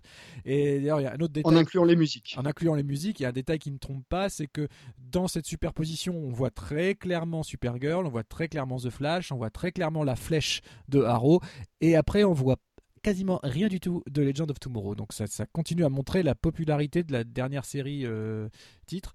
Euh, je sais pas ce que tu en as pensé, mais c'est assez flagrant. C'est-à-dire que tu vois, tu prends le temps, le générique est très court, hein, mais tu prends le temps d'insister sur trois des quatre séries. Et la quatrième, finalement, euh, c'est une fois que le titre est reculé, on voit deux trois images au loin, mais on la met pas en valeur. Quoi. J'ai trouvé ça assez parlant. Euh, alors oui et non. Alors là encore une fois, faut suivre un peu Legend of Tomorrow. Depuis cette saison, ils, prennent vraiment un angle un peu différent, euh, même de ton.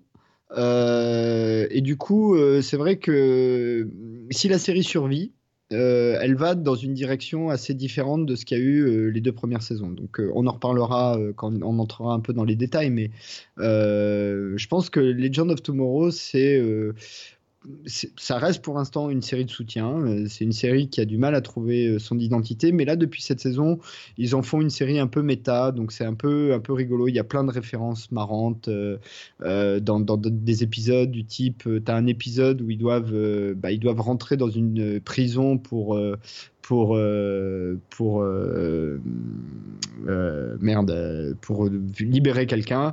Et tu as comment s'appelle-t-il déjà je j'oublie tout le temps son nom. J'ai un problème avec les noms d'acteurs c'est terrible.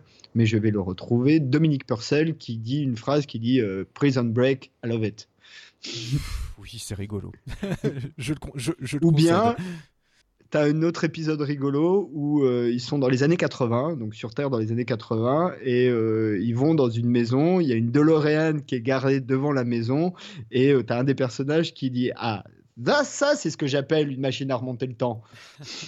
Oui, oui, oui. Tu vois, ce genre, ce genre de choses qui est plutôt marrant, euh, qui mange pas de pain, euh, qui est assez fun. Donc il y a plein de petites choses comme ça. Il joue beaucoup là-dessus. Et il y en a pas mal dans le crossover en euh, question. Hein. Il y a beaucoup de petites phrases. Il y a du oui, bah, Terminator à gogo. Il y a du, il y a plein de choses. Il y a du Star Wars. Il y a même des références à des jeux vidéo, à Starfighter ou je sais plus quoi, un jeu vidéo assez connu. voilà, je crois que c'est Cisco bah, qui à un moment donné dit ah, exactement. Je me croirais dans tel jeu. Enfin bref.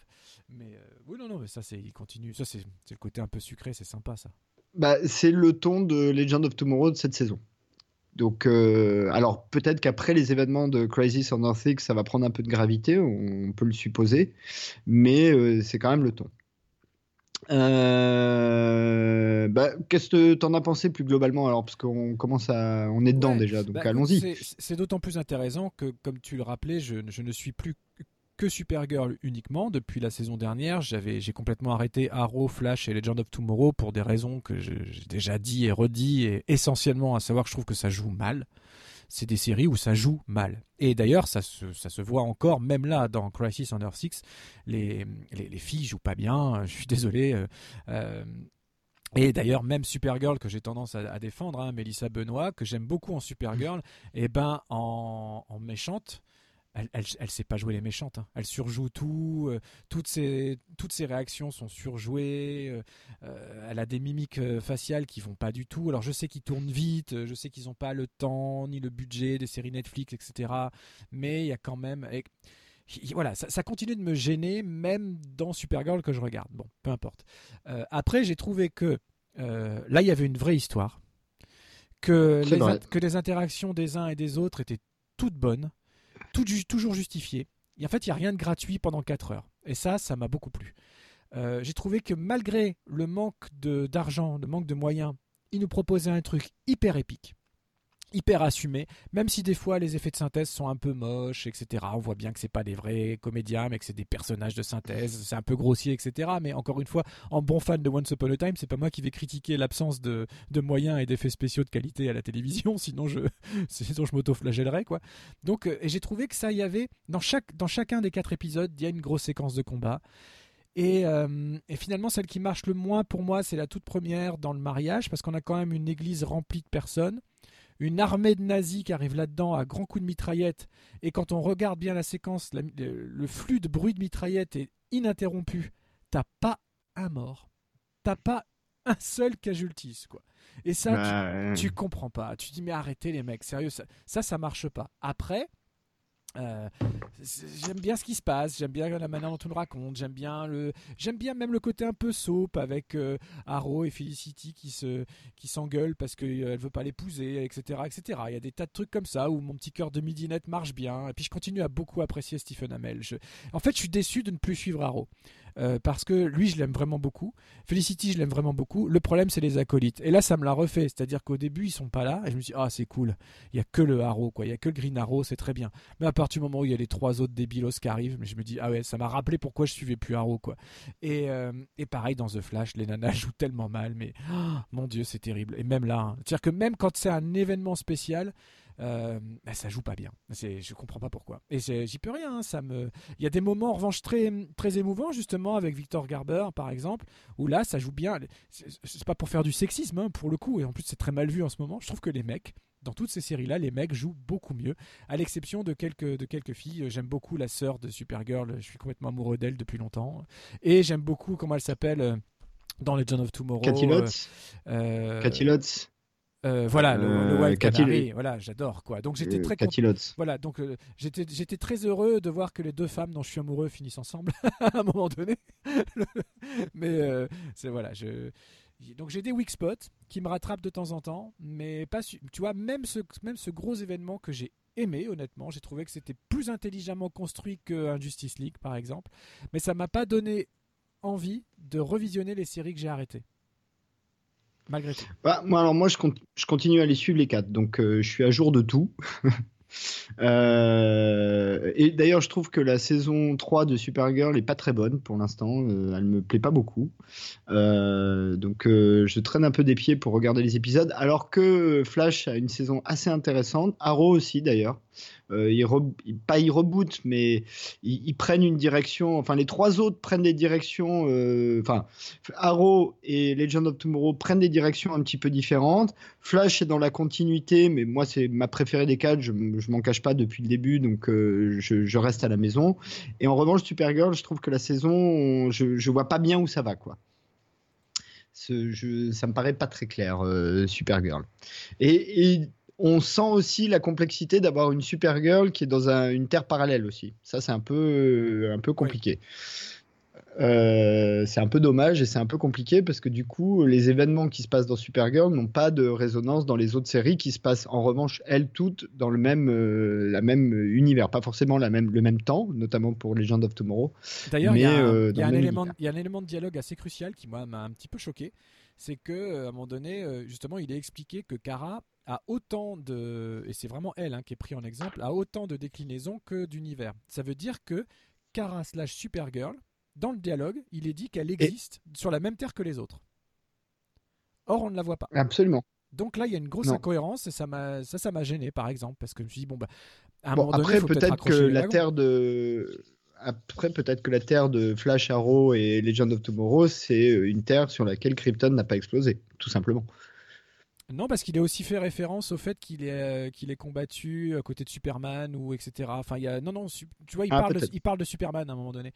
Donc euh, non non, il y a, il y a des moments où ils sont, ils se perdent un peu eux-mêmes, mais bon, 53 univers, on comprend qu'on peut se perdre un peu. Oui, c'est d'ailleurs pour ça qu'ils avaient que régulièrement ils rebootent tout parce qu'au bout d'un moment plus personne ne comprend rien. Euh, bon, en tout cas, je suis d'accord avec toi. c'est probablement le meilleur crossover qu'ils aient fait depuis le début de la série.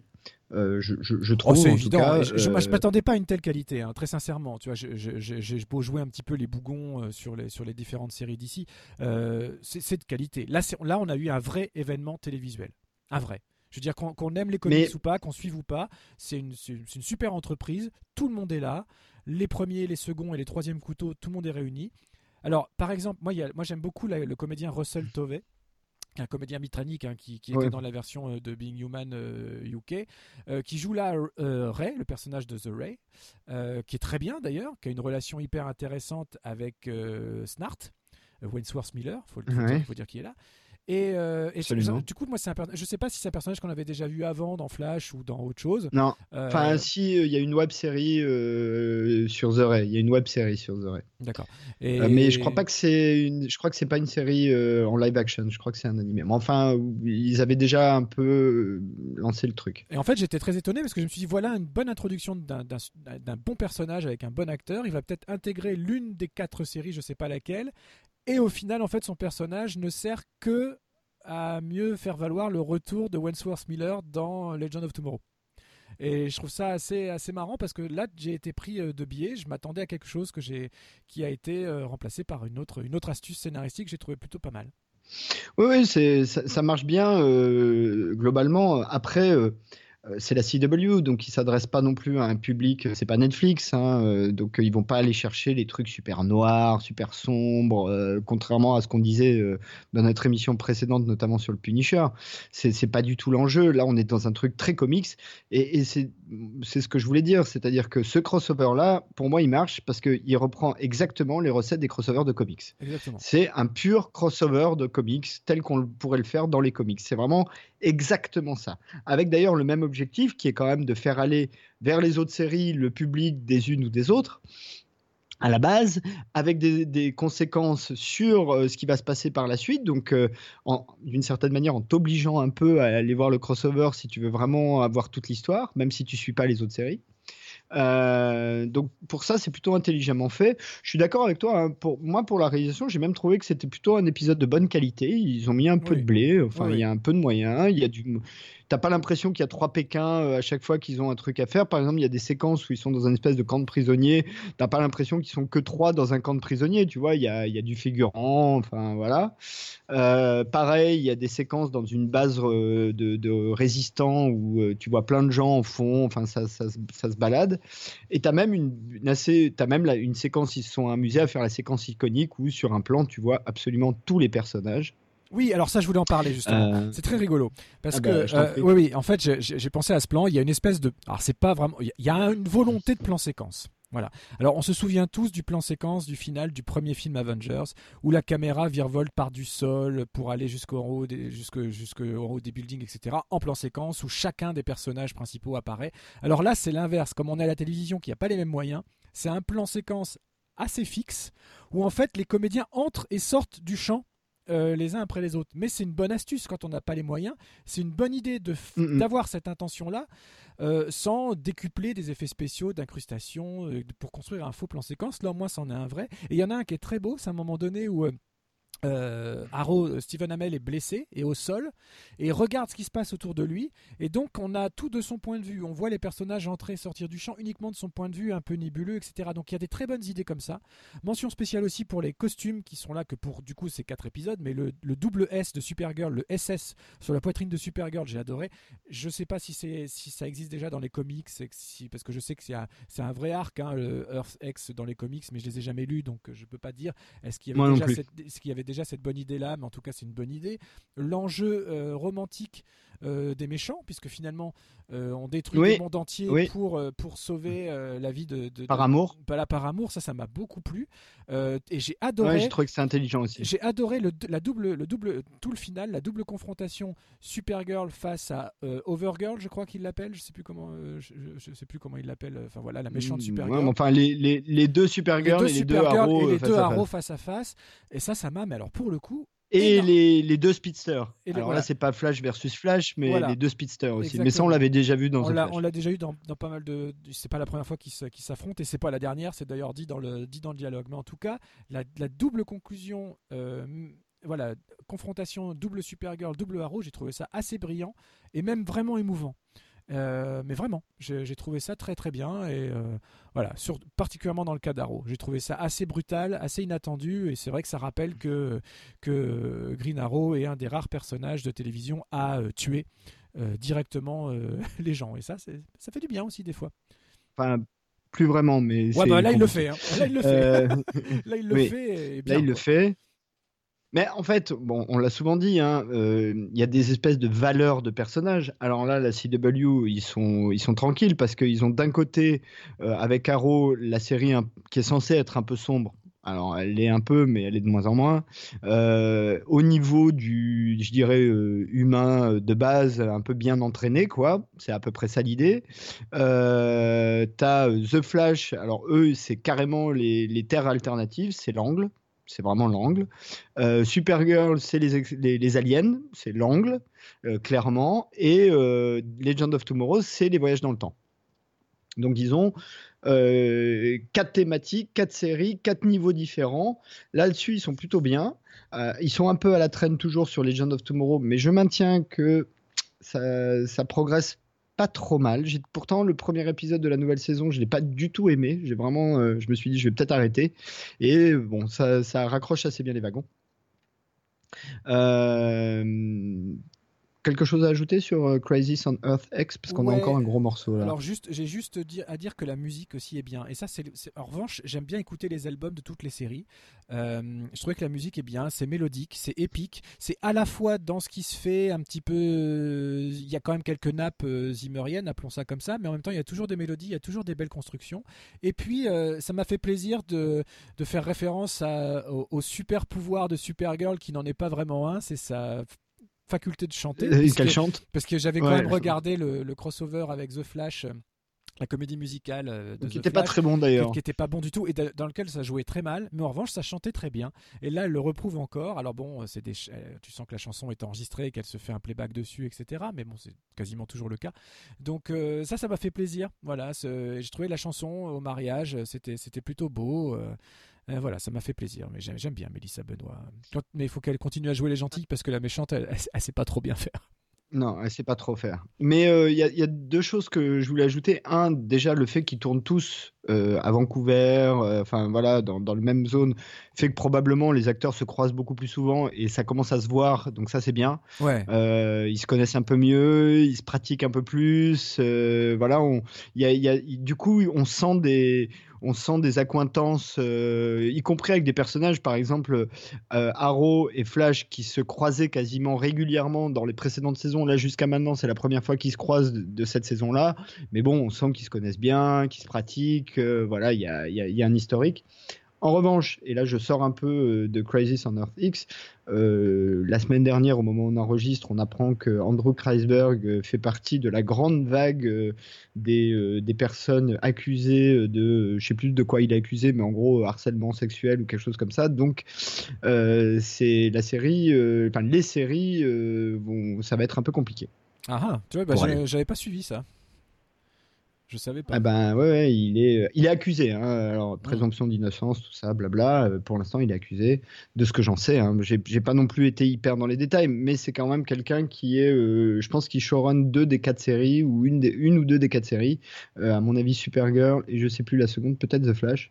Euh, bon, ça peut être compliqué euh, pour la suite. Fort heureusement, euh, dans la télé américaine et d'ailleurs contrairement aux Européens, c'est des, des- des gros travaux d'équipe. Il y a des équipes, des- de, de- il y a des writers room, il y a il y a pas mal de choses, donc il y a plein de sécurité pour éviter que ça soit plus un problème que ça, mais quand même.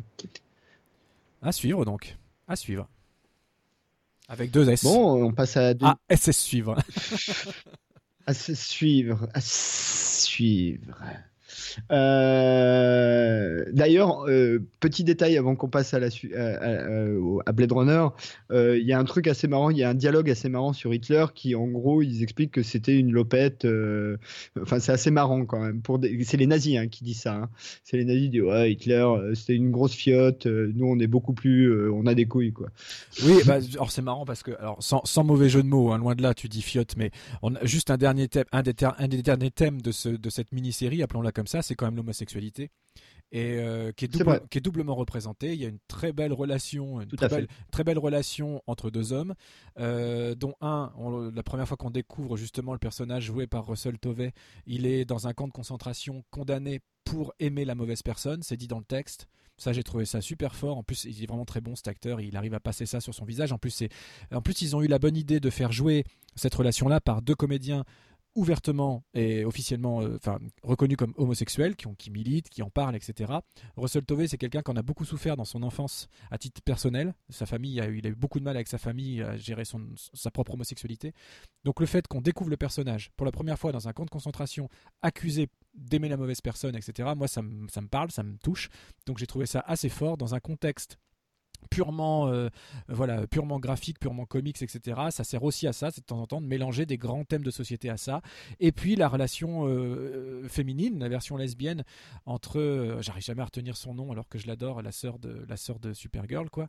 Et puis ah là là j'ai pas les noms non plus. Et puis Sarah Euh, j'ai trouvé ça vachement bien. Elles, ont des, elles ont des beaux dialogues Tyler Lee et Katie Lotz. Voilà, les deux, elles sont d'abord elles sont magnifiques toutes les deux, la, brune et la blonde.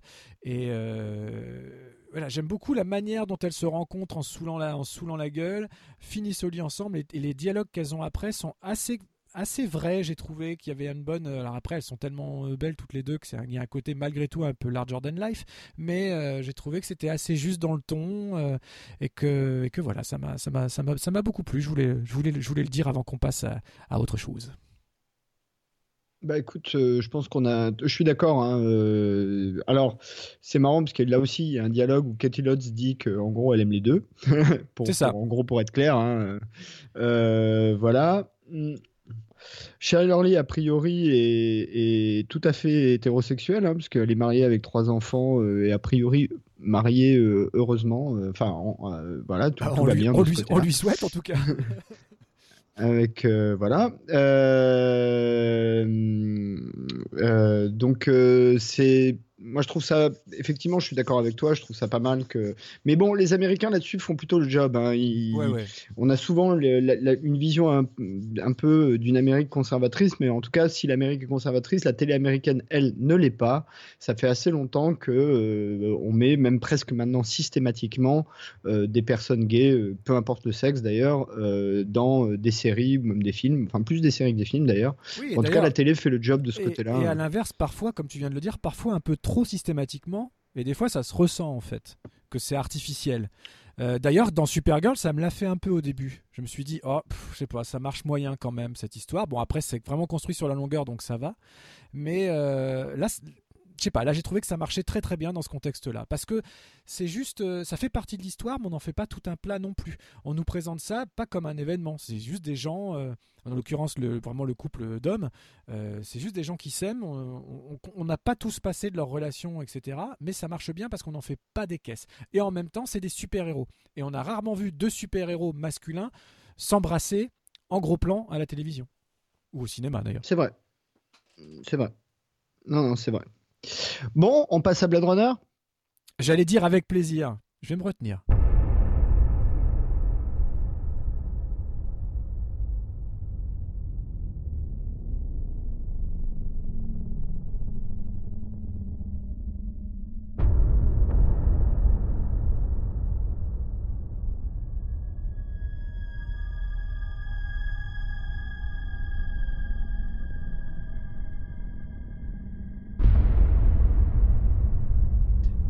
Allez, euh, Blade Runner 2049, euh, donc euh, sorti le... en octobre, début octobre. J'ai plus la date exacte, mais bon, début octobre. Première semaine d'octobre. qui est donc la, suite du film de Ridley Scott 82. Alors, si vous voulez avoir des infos sur Blade Runner de Ridley Scott, au cas où, je ne sais pas, vous seriez resté dans une caverne ces 30 dernières années, on a fait toute une émission sur Ridley Scott l'année dernière, ou non, il y a deux ans même maintenant, je sais plus. c'était l'année dernière. Euh, c'était l'année dernière. L'année dernière, euh, où on développe pas mal sur euh, Blade Runner. Donc, on vous invite à réécouter Blade Runner, donc premier du nom. Là, en l'occurrence, le film est réalisé par Denis Villeneuve, avec principalement Ryan Gosling parce que je pense qu'il occupe 70% du temps à l'écran, hein, quasiment. c'est d'ailleurs en gros l'histoire de son personnage, hein, le, reste étant, euh, même si le, le, script, le scénar raccroche les wagons avec les événements du premier Blade Runner. Euh, Denis Villeneuve, euh, donc réalisateur de, alors c'est lui hein, qui avait fait The Arrival, il me semble, hein, l'année dernière.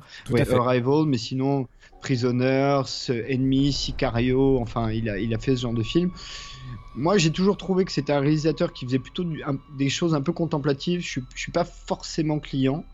Euh, bon, euh, et donc bah, Blade Runner 2049 se passe comme son nom l'indique en 2049, suit euh, le personnage de K qui est un répliquant, alors ça on le sait dès le début, qui chasse d'autres réplicants qui ne rentrent pas dans les cases. On comprend que entre le premier opus et celui-ci, il y a eu un espèce d'énorme crack, data crack, où euh, tout un tas d'informations ont été perdues et où euh, le monde s'est trouvé au bord du gouffre, euh, sauvé par un, personnage qui s'appelle Neander Wallace, qui est donc le nouveau, patron de corporation de, cet opus-là, qui est interprété par Jared Leto à mon sens, le meilleur truc du film. Euh, et euh, bah, on va suivre une enquête en fait de ce personnage qui s'appelle K, euh, dans lequel il va découvrir qu'il y a des histoires bizarres autour des réplicants et notamment la capacité des réplicants à se reproduire. Voilà. Est-ce que j'ai bien résumé ou est-ce que tu veux ajouter quelque chose ou j'ai zappé un bout? Ah non, je trouve que t'as rien zappé du tout parce que tu, du coup, tu réserves le suspense de, de, la conversation qui va suivre. Comment arrive Harrison Ford? Quelles sont les ramifications avec le premier film? Et ça, on va y aller dans le détail. Donc c'est aussi bien que tu ne les aies pas immédiatement euh, sortis. Bon, bah écoute, euh, allez, premier euh, sentiment, toi, Blade Runner 2049 alors, bon, on l'a déjà dit, hein, comme tu le disais dans notre preuve par 3 Ridley Scott, Blade Runner est un film, premier du nom j'entends, est un de, de, mes films cultes, mais c'est tellement pas original de dire ça, c'est le film de culte de, tout pareil. voilà, de, de, beaucoup de gens, c'est tout simplement une des meilleures expériences qui m'a été donnée de vivre en termes cinématographiques et régulièrement, parce que c'est un film que, que, je revois très régulièrement et que j'ai d'ailleurs revu encore une fois euh, après avoir été euh, voir 2049. Donc je me lasse pas du, Blade Runner premier du nom. Euh, voilà, mais du coup c'est important par rapport à mon ressenti de, celui-là. Euh, je vais raconter un peu ma vie euh, brièvement, enfin, somme toute assez sommairement. Je suis allé voir le film au cinéma, bien évidemment, avec ma femme, qui est également une, une très très grande fan du, du premier film. Donc c'est d'autant plus intéressant. et au final, on est ressortis tous les deux assez dépités par ce qu'on venait de voir et surtout de ce qu'on venait de ressentir. Alors attention, euh, je, veux, mettre tout de suite plein de nuances parce que je ne veux pas rentrer dans un dialogue, euh, enfin dans un, dans un avis qui ne serait que négatif, c'est pas le cas. Il y a, il y a des très très bonnes choses dans Blade Runner 2049, mais au final, quand je suis ressorti, j'étais extrêmement déçu parce que les frustrations et les déceptions l'emportent sur ce qui a su malgré tout emporter mon adhésion et ça on va le développer ensuite euh, ensemble. Euh, voilà, mais j'ai trouvé qu'il y avait de très très mauvais choix scénaristiques. Certaines scènes, euh, pas à la limite, d'ailleurs j'allais dire à la limite du grotesque, mais non, j'enlève le à la limite, certaines scènes totalement grotesques, et à, la, côté de ça, certaines scènes intelligentes, certaines scènes très belles. Donc je suis très, je suis très mes raisins, mais au final, je peux pas dire que j'ai aimé Blade Runner 2049, surtout en comparaison avec mon amour que j'ai pour le pour l'œuvre originelle. Alors, euh, je suis assez d'accord avec euh, cette euh, opinion, puisque en, mettant effectivement déjà comme préalable que c'était c'est la chronique d'une suite impossible, Blade Runner 2049, puisqu'effectivement le premier du nom, et en tout cas, je pense qu'on partage le point de vue parmi les grands chefs-d'œuvre du cinéma. Donc c'est quand même difficile de passer derrière ça.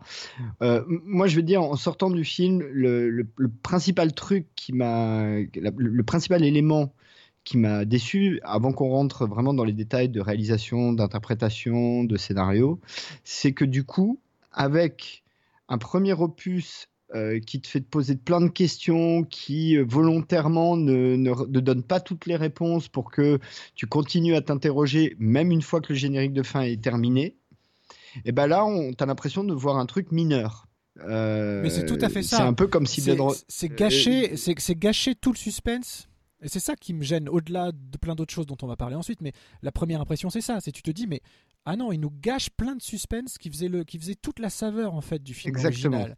Et en plus, il le, je trouve qu'il le gâche de manière assez balourde, pas très cohérente et surtout pas très intéressante, quoi. Enfin, j'ai trouvé ça. C'est ça. On va, on, voilà, je te laisse finir. Non, non, mais euh, on, on, on, dit euh, globalement la même chose, c'est-à-dire qu'avec cet univers-là, et, d'ailleurs pas tout à fait le même, parce que du coup, leur histoire de, de data crack, ça leur permet de faire pas mal d'entorses avec l'univers que l'on avait pu connaître dans le premier opus.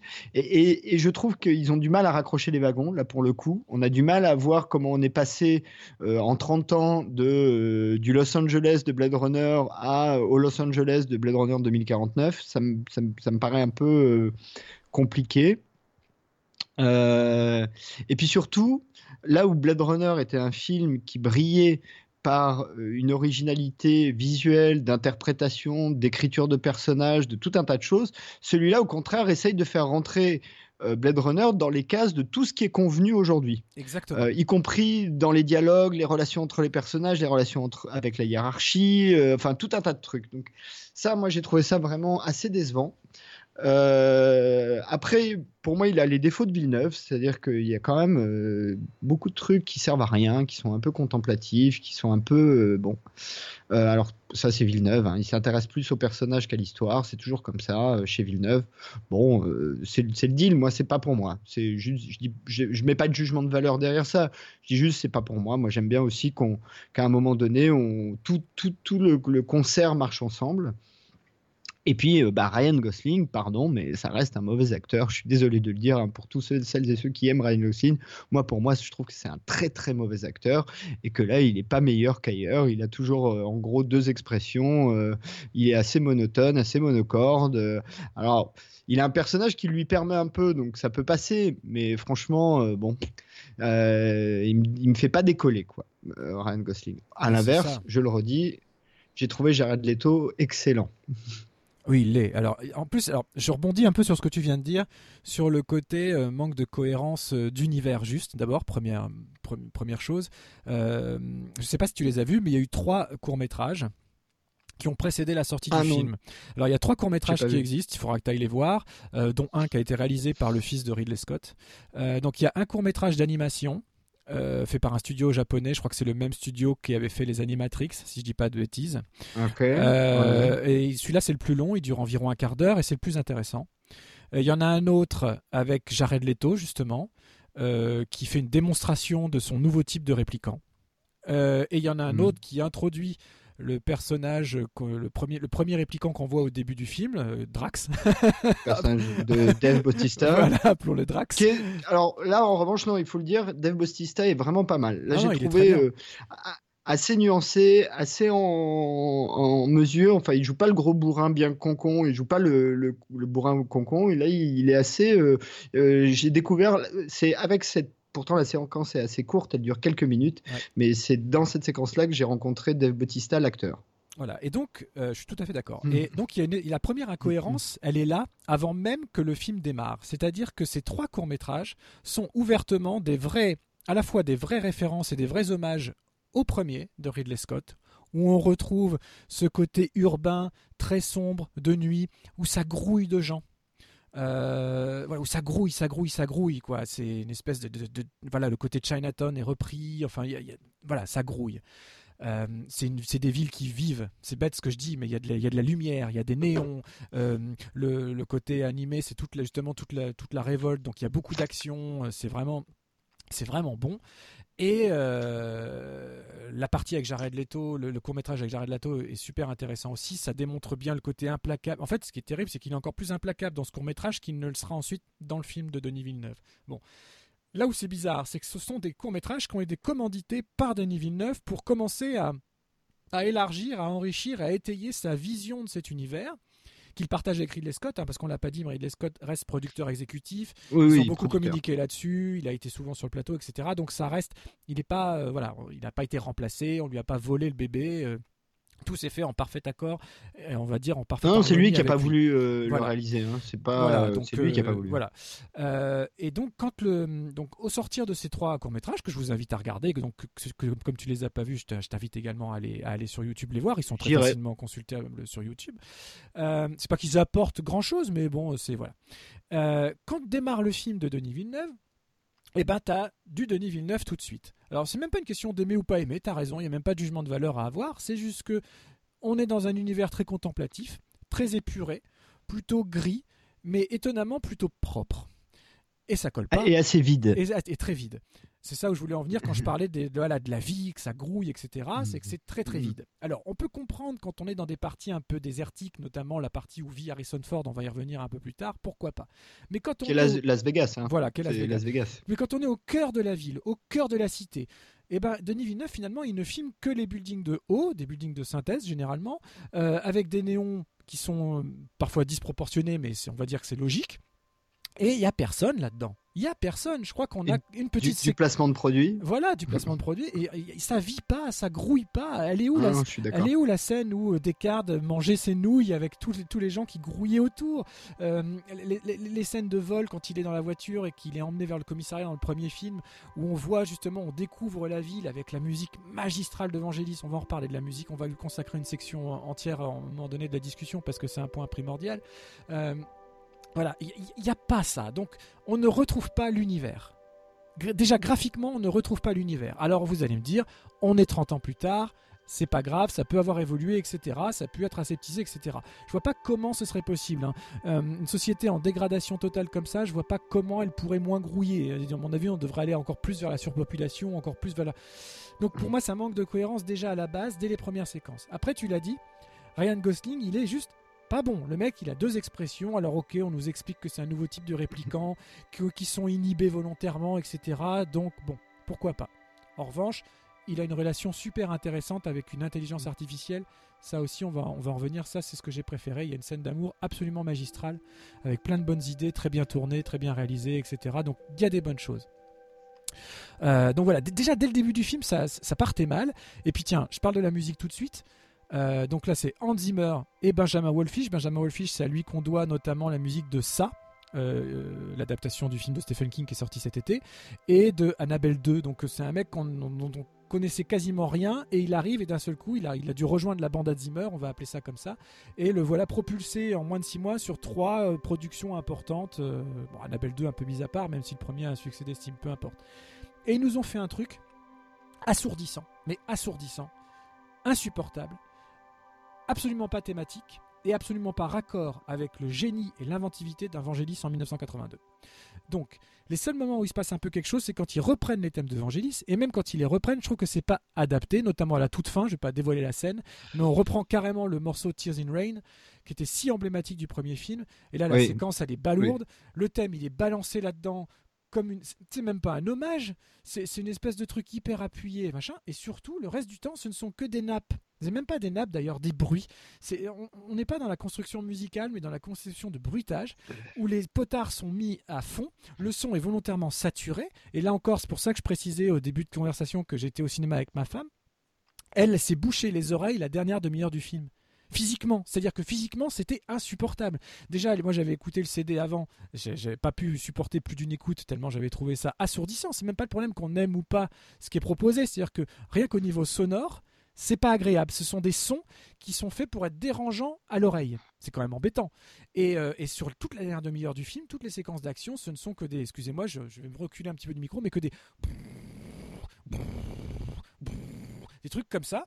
C'est imbitable au possible et ça m'a super énervé. En plus, c'est tellement prononcé que tu déjà l'action qui se passe, on va en revenir après, et pas forcément extraordinaire parce que voir Descartes attaché pendant une demi-heure avec de l'eau qui monte, euh, j'ai pas bien compris où on allait, mais peu importe. La séquence est pas très belle déjà visuellement. En plus, la musique en met une surcouche. Donc moi, je, voilà, j'ai eu beaucoup de mal à plein de niveaux, mais même physiquement, c'était même physiquement éprouvant parfois. Écoute, ouais, alors là, je suis totalement d'accord, d'autant que dans l'original, la musique a une place, on l'avait déjà dit, hein, hyper importante. Elle fait partie de l'univers du film. Euh, et, pour élargir un peu, pas qu'à la musique, euh, une des grandes réussites du Blade Runner de Ridley Scott, de, donc de, 82, c'est d'avoir réussi à mettre des touches de films noirs classiques, euh, même, même de vieux films noirs, dans un univers futuriste. Et ce, cette relation entre euh, euh, ces deux univers donnait tout, en grande partie toute la tonalité, tout l'environnement, enfin, participer à, l'ambiance générale de Blade Runner. Là, on est 100% dans le film euh, d'anticipation. On n'a pas du tout ces marqueurs. On n'a pas du tout ces marqueurs là. Deux, deuxième problème, du gros problème du film, c'est que, en gros, hein, et ça, ça m'étonnerait pas que ça vienne plutôt du côté de Ridley Scott, comme il y avait en 82 des limitations techniques, je pense notamment aux voitures volantes, et eh ben ils se sont un peu lâchés dans celui-là pour te faire un peu du euh, ultra technologique, alors même qu'on est censé être dans un monde beaucoup plus post-apocalyptique que le précédent. Donc euh, ça, ça non plus, je trouve que ça marche pas très bien. Il y a trop de séquences. Enfin, il y a même des poursuites de bagnoles qui volent. Tu vois, euh, ça, va, ça va loin quand même. Et enfin trois, euh, on est quand même dans un dans une histoire hyper linéaire. où, il y a zéro subtilité, c'est-à-dire qu'on va du point A au point B au point C, etc. Enfin, on suit le truc.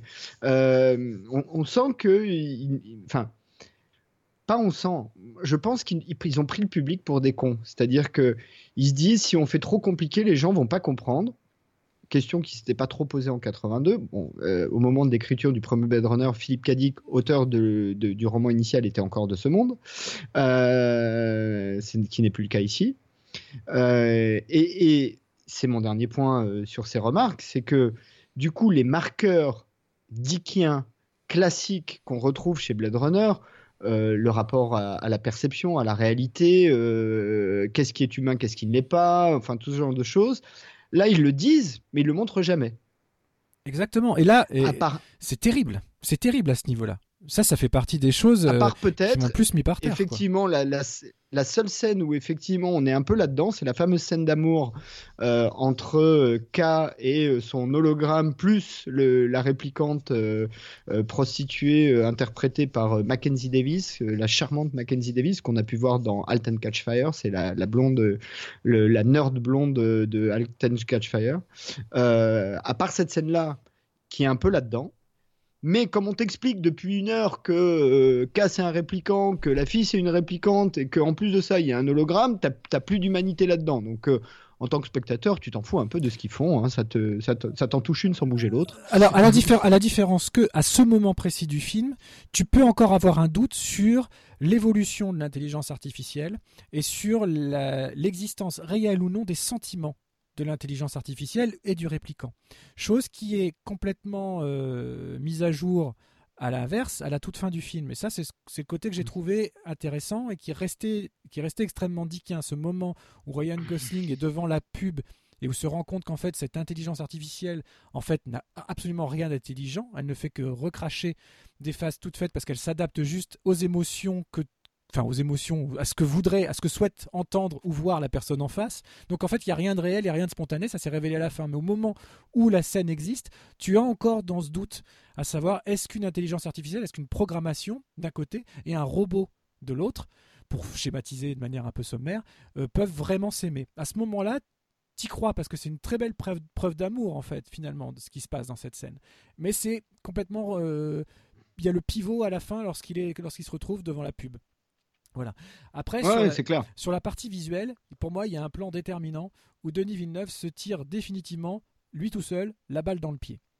En fait, à un moment du film, on, donc, depuis le début, on est, on est sur ce qu'on dit, sur le côté aseptisé, sur le côté froid, sur le côté gris, sur le côté vide de l'image, contemplative, alors plutôt belle, hein, c'est des beaux cadres, c'est des beaux effets, etc. Oui, etc. Voilà, c'est très beau, mais il se passe pas grand-chose. Et d'un seul coup, il y a une justification qui fait que euh, on remet le, premier, le, le, plan de la première apparition de Rachel du premier film.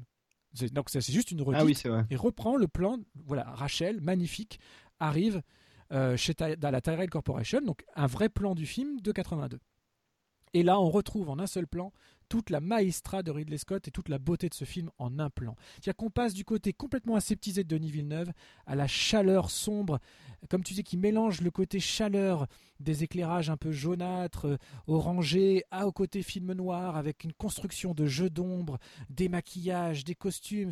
Rachel, elle est juste magnifique, c'est un personnage iconique, elle est très très belle, c'est Sean Young. Hein, Sean Young, voilà. rappelons-le. Et euh, elle, elle, est, elle est magistrale. Et ce, juste le fait d'avoir remis ce plan dans le nouveau film, bah, c'est une énorme erreur.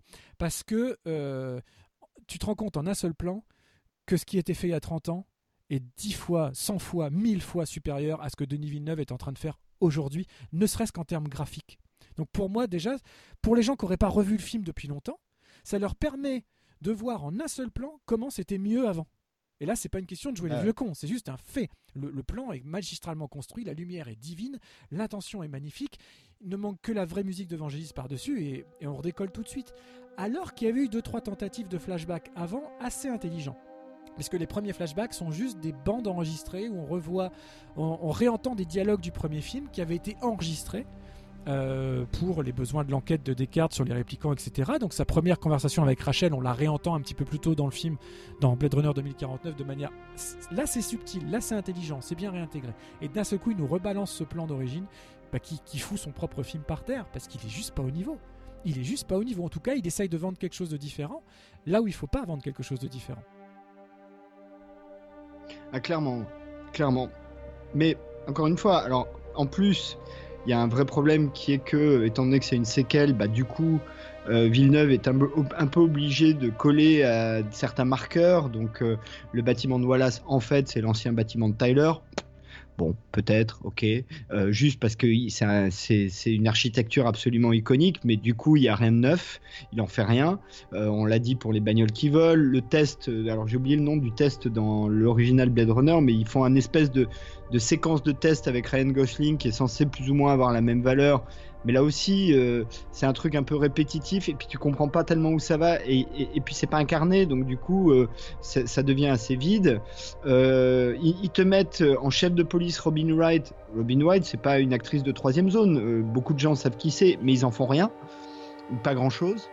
moi, j'ai vraiment trouvé le problème, encore une fois, c'est qu'ils ont fait d'une œuvre majeure, enfin, avec une œuvre majeure, ils ont fait une séquelle mineure. Et enfin, et peut-être on, peut avoir ce sujet-là en conclusion, il y a une erreur scénaristique qui n'est pas une erreur de jeu. Moi j'ai trouvé qu'Harrison Ford était plutôt bien, mais l'erreur scénaristique c'est que du coup ils répondent à la question de Blade Runner. Oui, bah voilà, on va finir sur voilà, Descartes. on attendait depuis le début, voilà. Donc Descartes. Descartes. Extrêmement vendu. Ils ont fait la promotion tous les deux dans le monde entier, euh, sur tous les plateaux de télé. Ryan Gosling, Harrison Ford. Ils sont tous les deux en gros sur l'affiche avec autant d'importance. Bon, on n'était on était pas des cons. Hein. On savait très bien qu'on verrait pas euh, Harrison Ford avant au moins 45-50 minutes, voire une heure de film. Hein. On s'en doutait. Euh, après voilà, l'explication est donnée. donc, et j'aime pas du tout cette explication.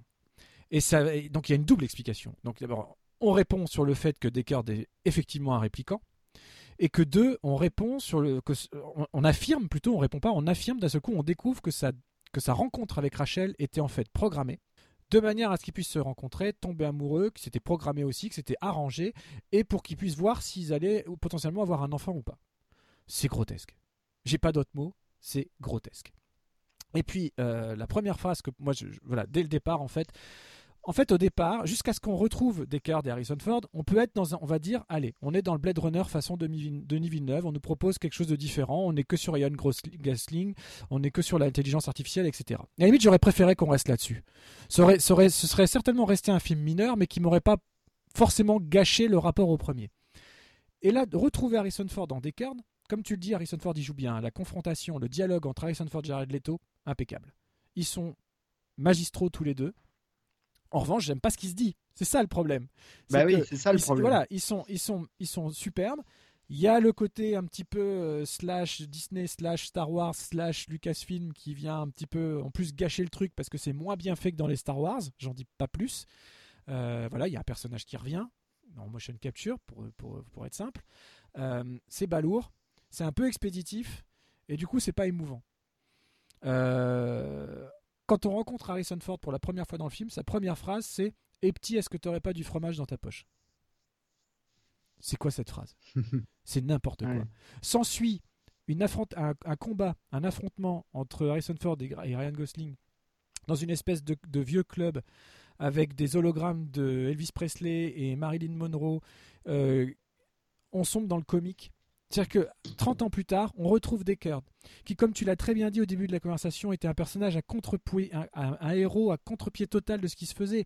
Faut pas oublier qu'on avait pris Harrison Ford, c'est-à-dire Indiana Jones et Han Solo, pour jouer un type hyper taciturne, euh, très peu doué dans l'action, parce qu'il s'en prend plein la gueule dans Blade Runner, hein, à part se faire casser les ah doigts, euh, saigner et courir un peu. C'est pas un homme d'action, c'est un homme efficace, c'est un vrai flic. Voilà, donc et là, on prend le contrepoint en en faisant une espèce de. Cette scène-là, c'est juste une espèce de buddy movie raté, quoi. Euh, euh, j'ai pas compris ce qui se passait. J'ai trouvé ça ridicule. Le dialogue est ridicule, la confrontation est ridicule. Esvis qui se met à chanter tous les deux, tous les deux coups de poing euh, sont ridicules. La manière dont il se punch est complètement ratée. Je veux dire, je sais pas combien de fois Harrison Ford tape, tape Gosling au visage. C'est. C'est nul, mais j'ai pas d'autres mots. C'est rare que j'utilise ce truc-là, mais juste, c'est nul dans le sens où graphiquement c'est laid, où euh, on est dans le burlesque à un moment donné où on ne devrait pas l'être et où en plus c'est mal tourné, c'est mal fait, le décor est pas est pas très intéressant et c'est pas cohérent avec tout ce qu'on connaît de l'univers. Donc j'ai très mal vécu la réintroduction du personnage. Après le dialogue avec Jared avec Jared Leto, ils jouent tellement bien tous les deux, je les aime tellement tous les deux, l'éclairage est plutôt beau, les reflets de l'eau sur eux, etc. C'est très bien. Il y a cette espèce d'assistante de Jared Leto qui est une espèce de sosie de Rachel, tu sais pas pourquoi. Donc du coup, quand le personnage de Rachel re-rentre en jeu, ça perd autant de poids. Enfin, il y a une espèce de déséquilibre surtout qui m'a complètement perdu. Et puis après, Harrison Ford ne sert plus à rien d'autre que d'être prisonnier dans l'action. euh, voilà. Et tu, tu as du mal à envisager que, euh, pour dévoiler un peu la fin du film, tant pis, que euh, moi, en fait, pendant tout le film, tu te dis quand est-ce qu'il va mourir Descartes, quoi. Eh ben Bah non. oui. Non seulement Descartes reste en vie, mais en plus on nous l'annonce comme étant de nouveau potentiellement le seul et nouveau héros de la licence future du Blade Runner, si jamais il doit y avoir un futur. Puisque suis Descartes, sûr, là, non hein. mais Descartes, non, mais à mon avis non, mais c'est construit comme ça, ou- ouvertement, puisque Villeneuve a déjà dit qu'il voulait en faire 3 4 enfin voilà, il aimerait en refaire une licence, il a, il a, dit- il a déclaré avoir plein plein plein plein d'idées pour étoffer l'univers. J'ai peur. Mais euh, voilà, donc je, Ouais. je te rends un petit peu le micro pour réagir un petit peu sur tout ce que je viens de dire, comment tu as vécu le retour de Descartes, etc. Mais surtout, ce- enfin voilà, je, graphiquement, j'ai pas compris, le ton et l'humour, j'ai pas compris, et surtout cette espèce de prédestination à le faire rencontrer Rachel pour qu'ils puissent avoir un enfant ensemble et voir ce qui se passe si des répliquants enfantent. Oh, moi, je suis passé complètement à côté, quoi. Là, ça me perd complètement. J'ai- J'aimais tellement cette fin abrupte du film original. Voilà, on sait pas si ça en est un, on sait pas où ils vont. Il il part avec Rachel, ils ont peut-être deux jours à vivre ou deux ans ou 20 ans, on n'en sait rien. L'ascenseur se referme, la musique de Vangelis prend le relais. Fallait juste finir comme ça. hein. On, le dit depuis le début. Fallait juste pas faire une suite à Blade Runner. Ouais, ouais, je suis d'accord euh, là- là-dessus euh, à, à 100%. euh, encore une fois, moi, j'ai l'impression d'avoir été pris pour un con, et en général, j'aime pas trop ça. Je, crois qu'il il, faut, particulièrement quand tu touches à ce genre d'œuvre, il faut faire le pari de l'intelligence du spectateur et pas l'inverse. Et là, ils ont exactement fait l'inverse. Donc, ils t'expliquent tout, le moindre truc un peu technologique, ils veillent à ce qu'il y ait un bout de dialogue pour bien t'expliquer les enjeux, d'où ça vient, pourquoi, comment. Donc, vraiment, moi, j'ai vraiment l'impression d'avoir été pris pour un con, avec en plus une intrigue qui est tout sauf complexe, euh, qui est vraiment basique. Euh, donc, euh, Descartes, c'est raté à ce niveau-là. Encore une fois, Harrison Ford, je suis d'accord, il fait le job, mais il fait le job dans un mauvais contexte. Donc du coup, c'est raté. C'est complètement raté. Et puis, rappelons-le, hein, dans, Blade Runner l'original, alors il ne s'agit pas de faire Blade Runner l'original versus la séquelle, parce qu'évidemment, c'est pas possible, mais malgré tout, si tu regardes la construction des premières minutes du film, T'as euh, la musique de Vangelis, le plan sur Los Angeles avec ses tours enflammées euh, hyper impressionnantes dans un, plan en grand angle, mais très très grand angle, ce qui fait que c'est même un peu arrondi, c'est un peu, c'est pas une image très carrée. Et puis après, t'as l'interview d'un répliquant, et après euh, intervient le héros. Et pendant tout le film, de toute façon, on va suivre en parallèle deux groupes de personnages d'une certaine, enfin, le Descartes d'un côté et les répliquants de l'autre. Là, t'es dans un truc euh, vraiment euh, monotache, monotone, tu ne suis qu'un seul personnage. D'ailleurs, encore une fois, un Blade Runner 40 2049 et l'histoire de K, enfin du personnage de Ryan Gosling, c'est centré sur lui euh, et du coup Descartes est un personnage secondaire et traité comme tel. Il n'a pas d'histoire, il n'a pas de passé, il n'a pas de scène quasiment, enfin, il n'a pas de scène seule euh, euh, qui ont pour seul but de construire son propre personnage. Il est vraiment là en, en, soutien de ce qui se passe ailleurs. Et ça, c'est le vrai ratage, c'est que si tu mets Descartes, bah, il faut le préparer un peu, il faut qu'on t'annonce un peu des choses, il faut faire monter un peu la sauce, parce que sinon, bah, un, tu le vois, super, on l'a tous vu dans les trailers. On est vachement surpris, enfin, tu vois. Et d'ailleurs, on a tous vu dans les trailers la première scène, ou plus ou moins euh, des bouts de la première scène où ils se voient. Super. Euh, encore une fois, on l'a dit, Ryan Gosling inexpressif au possible. Donc du coup, au moment où il se rend compte, bah, c'est un peu plat, il se passe pas grand chose. T'as l'impression que Harrison Ford il pédale un peu tout seul dans la smoule. Euh, et, et, et, du coup, bah, tout, tout ce qui va derrière, ça marche plus parce que même le rapport à Rachel, le rapport au passé, le rapport, même tout ça, il n'y a, plus de, y a plus rien de charnel parce qu'on t'a pas construit le personnage pour qu'à un moment donné, tu aies une petite émotion. Tu vois la scène, tu comprends intellectuellement ce que ça veut dire, mais tu ressens rien. Et, et ça, c'est le vrai problème de ce film. Et pour moi, encore une fois, c'est le problème du cinéma de Villeneuve. C'est quand même un cinéma assez froid, assez contemplatif. Et moi, j'ai vu Prisoner, j'ai vu Ennemi, j'ai vu Sicario, euh, j'ai pas vu The uh, Arrival. C'est pareil. Mais à chaque fois, je c'est trouve. pareil. C'est bien. Hein moi, mais à la limite, je préfère, The, je préfère The Arrival parce que c'est un univers à lui, c'est un univers construit. Là, le fait qu'il mélange son approche à ce qu'on connaissait de l'œuvre de Ridley Scott et de, et de Kadik, euh, c'est là où ça devient embêtant en fait. Je, je, à la limite, je pense que j'aurais été peut-être plus à l'aise avec le film s'il avait proposé une vision différente. Voilà, Blade Runner 2049. On revient pas à Descartes, on revient pas à Rachel, Exactement. on revient je pas suis, à tout ça. Je... Et on en fait une allitération sur 30 ans plus tard où on sent les nouveaux types de réplicants ou les anciens types de réplicants.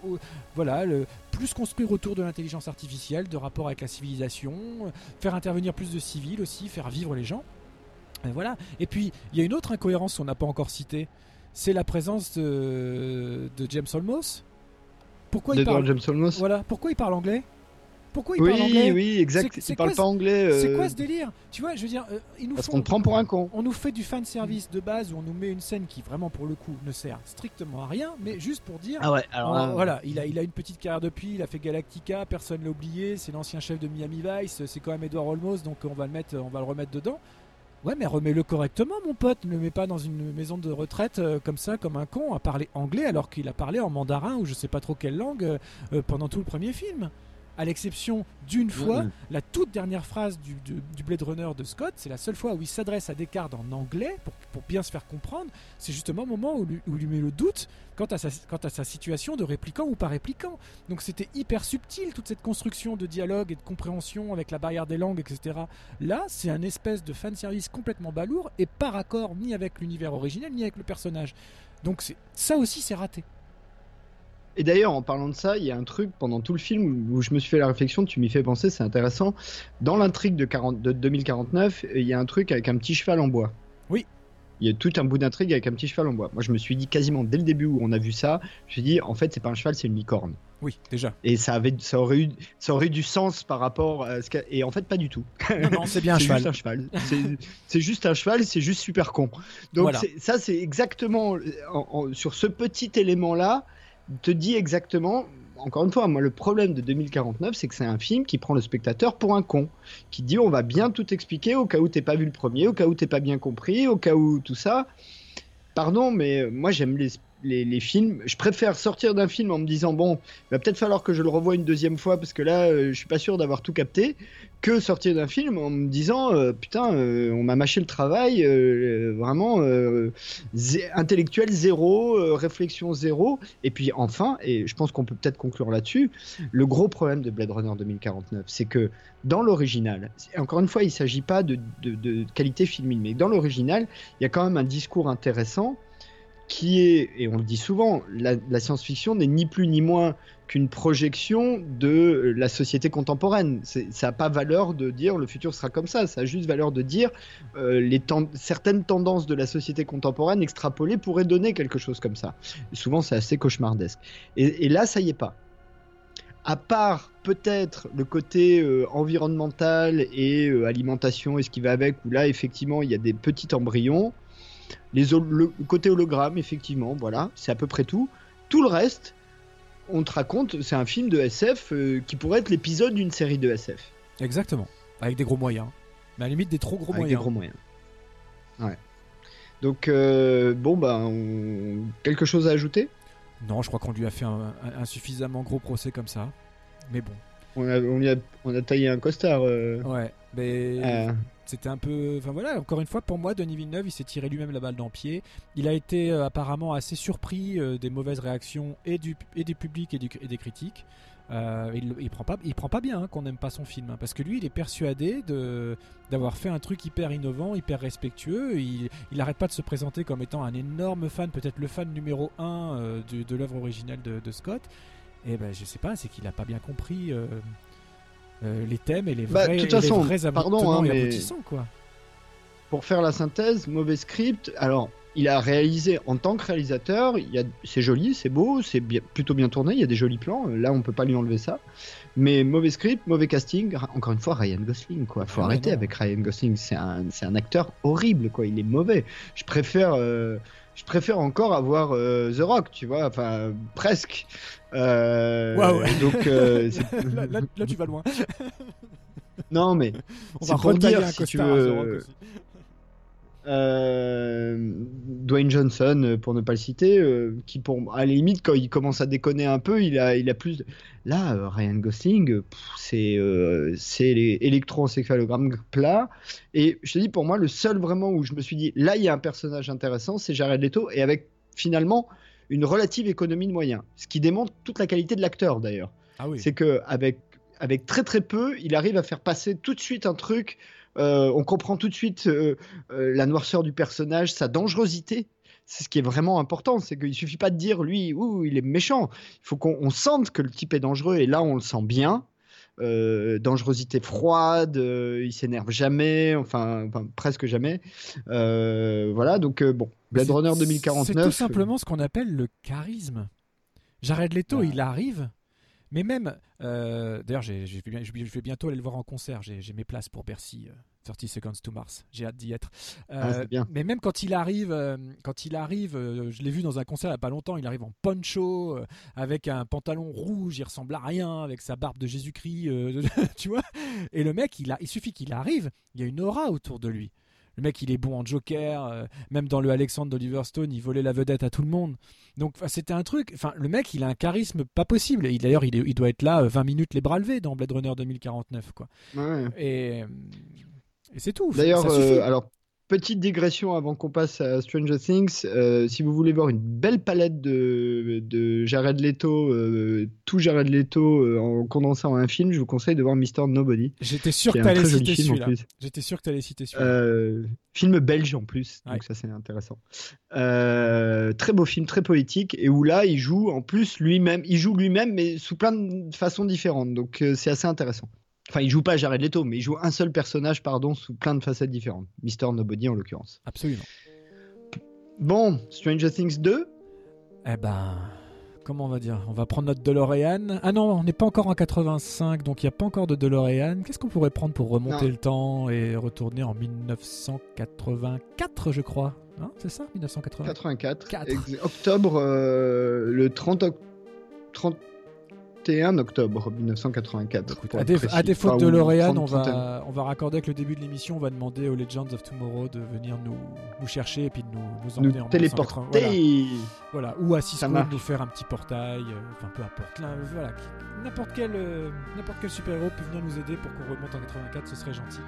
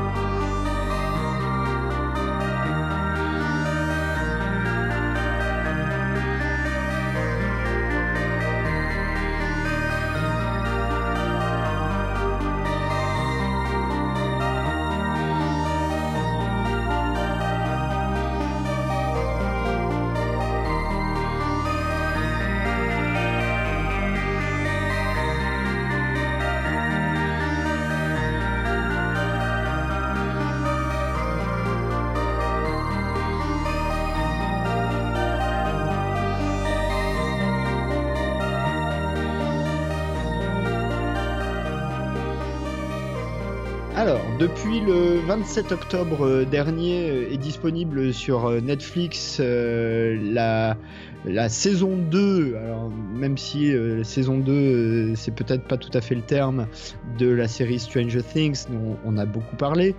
Bon, rappelons-le, hein, Stranger Things, c'est une série des frères Duffer qui se passe en 1984. Dans la première saison, euh, nous suivions un groupe de, enfin trois groupes en fait, des adultes, des ados, des gamins, euh, principalement des gamins, euh, puisque l'un d'entre eux disparaît et se retrouve dans un dans un autre monde, un monde, une espèce de monde parallèle qui s'appelle l'Upside Down. Euh, et à l'inverse, une euh, jeune enfant euh, du doux nom d'Eleven s'échappe d'un laboratoire inquiétant et terrible et rejoint ce groupe d'enfants et a des pouvoirs un peu étranges. Et parallèlement à ça, il se passe tout un tas de trucs.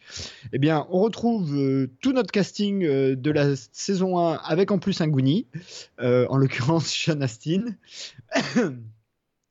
qui a un assez joli rôle, je dois dire, euh, dans la série. Euh, la série se passe euh, quelques mois après les événements. donc, Stranger Things 2 se passe quelques mois après les événements de Stranger Things 1. Euh, Eleven a disparu, euh, mais en revanche, le, le- jeune garçon qui était enlevé, qui était disparu dans, dans la première saison, est bien là. Euh, mais sauf que ce jeune garçon, ce qui nous était un peu annoncé à la fin de la saison 1, a continué à avoir des connexions avec ce monde parallèle inquiétant et dangereux. Et petit à petit, on s'aperçoit qu'il y a une espèce de grosse créature qui essaye d'ouvrir un portail pour, en gros, tout péter le monde.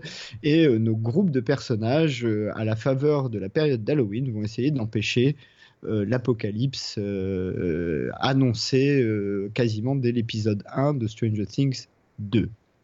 Épisode 1 qui d'ailleurs s'appelle Mad Max.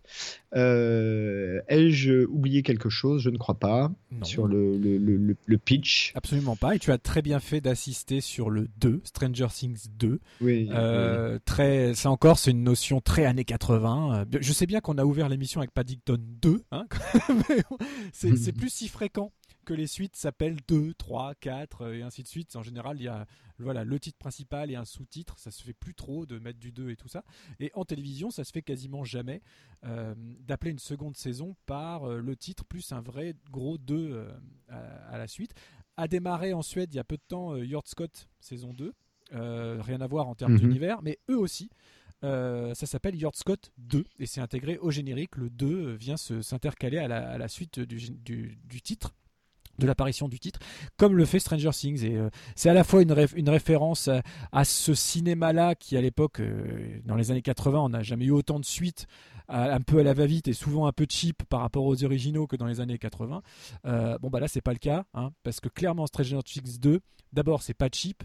Moi, je le dis tout de suite, c'est tout aussi prenant voire parfois plus sur certains aspects que la saison 1 et, et ça se justifie complètement en termes en termes art- artistiques carrément je trouve ce, gros 2 qui vient s'intégrer au générique Ouais, ouais, euh, puis surtout, euh, ça insiste beaucoup sur ce qu'est Stranger Things, qui est là pour le coup, alors je sais que les, les sériphiles, euh, certains sériphiles vont hurler, mais qui est littéralement un film découpé en, en, en, en 9 chapitres, euh, d'où le 2 a encore plus de sens là-dedans, c'est la séquelle de Stranger Things 1, qui était un film découpé en 8 chapitres.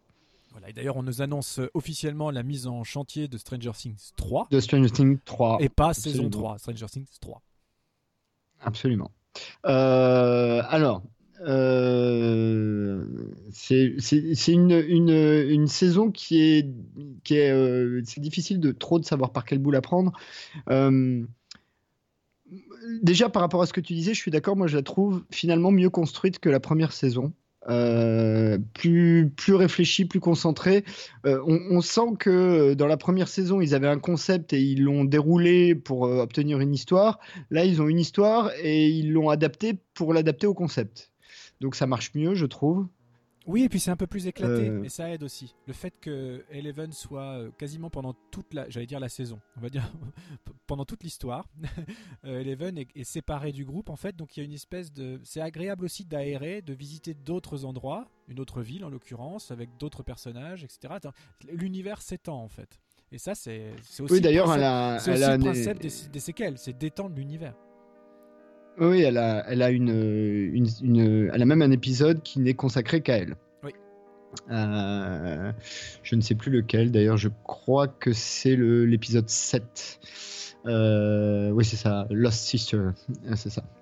Euh, Il y a d'ailleurs dans le début de la, de, de- de la saison, on va dire la saison, hein, c'est plus simple, une très jolie relation entre Eleven et le shérif. J'ai vraiment, ça m'a bien accroché euh, cet arc-là. Euh, J'ai trouvé que c'était vraiment joli, Euh, et notamment pour lui qui du coup prend une épaisseur euh, intéressante qu'il n'avait pas forcément dans la première saison, en tout cas de manière moins, avec moins de subtilité. Les gamins, je les trouve toujours bien. Et là, pour le coup, ils ont beaucoup plus de, de, de- là aussi, de subtilité à jouer. Il y a les premières amours, il y a des choses comme ça. C'est assez intéressant.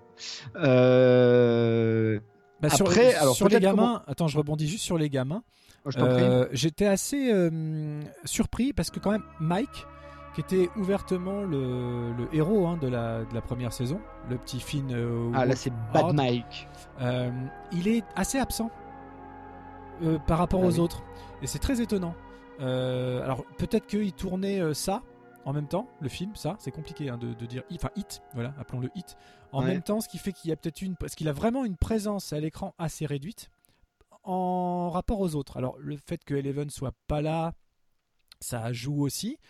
Euh, et puis surtout, euh, celui qui joue, euh, comment il s'appelle Will, euh, c'est ça Will Euh, Byers, il s'appelle oui, Euh, celui, celui qui- euh, Will. celui- voilà, Le fils de- le fils de, de- Winona de Ryder. Qu'on ne voyait quasiment pas finalement dans la dans la dans la première Ah bah non, saison. non. Là, c'est clairement le personnage central de, de- de Stranger Things 2 et ce gamin, euh, voilà, Noah Schnapp. Je cherchais son nom, je voulais le dire. Noah Schnapp. Euh, il se met dans des états. Il est incroyablement convaincant. Tu sens que physiquement, il souffre. Et euh, moi, il m'a bluffé. Il m'a bluffé. Pour un jeune acteur, je sais pas quel âge il a, euh, un petit peu plus de 10 ans, enfin entre 10 et 14 ans, je sais pas quel âge il a. Moi, je l'ai trouvé fascinant. Fascinant dans la souffrance, dans l'expressivité du regard, euh, à la fois euh, perturbé, triste, en- tout- constamment entre deux mondes. Il m'a vraiment mis par terre. Mais vraiment. Il a 13 ans. Euh, je suis assez d'accord, même si, euh, même si du coup, euh, sur la fin, c'est un peu bon.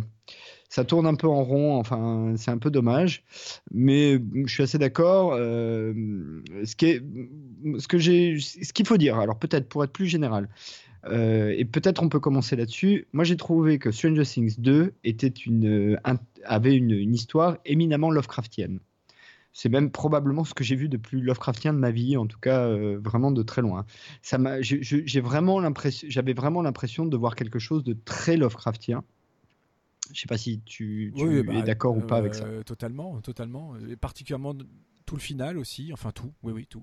Oui, le final est Ouais. magnifique d'ailleurs. Euh, il est très joli à regarder. Il y a une belle scène avec de l'ampleur, avec vraiment une belle, belle scène. Euh, mais ce qui est amusant, c'est que du coup, tu as aussi autant euh, la première saison, euh, je la trouvais assez euh, hommage à Spielberg, autant celle-là, j'ai trouvé très hommage à Carpenter. Beaucoup plus. Oui, beaucoup plus. Bah, Ouais. elle, est, elle, est, elle, est, elle est graphiquement plus sombre que la première. Bah, D'abord, qu'il y a beaucoup plus de moyens. Tu sens que Netflix a vraiment investi. Et je parle même pas en termes de promo. hein. Euh, je peux vous dire qu'à Paris, euh, le métro était mais bombardé de, de, photos, d'affiches gigantesques, parfois de doubles affiches sur deux panneaux différents avec des personnages différents. Euh, une fois le titre écrit lisible normal et, sur l'écran d'à côté écrit à l'envers pour le côté upside down. Enfin, il y a une campagne d'affichage, une campagne de promotion autour de Stranger Things 2 hallucinante dans les, dans les grandes villes, quoi. Et pour une série télé, c'est assez rare.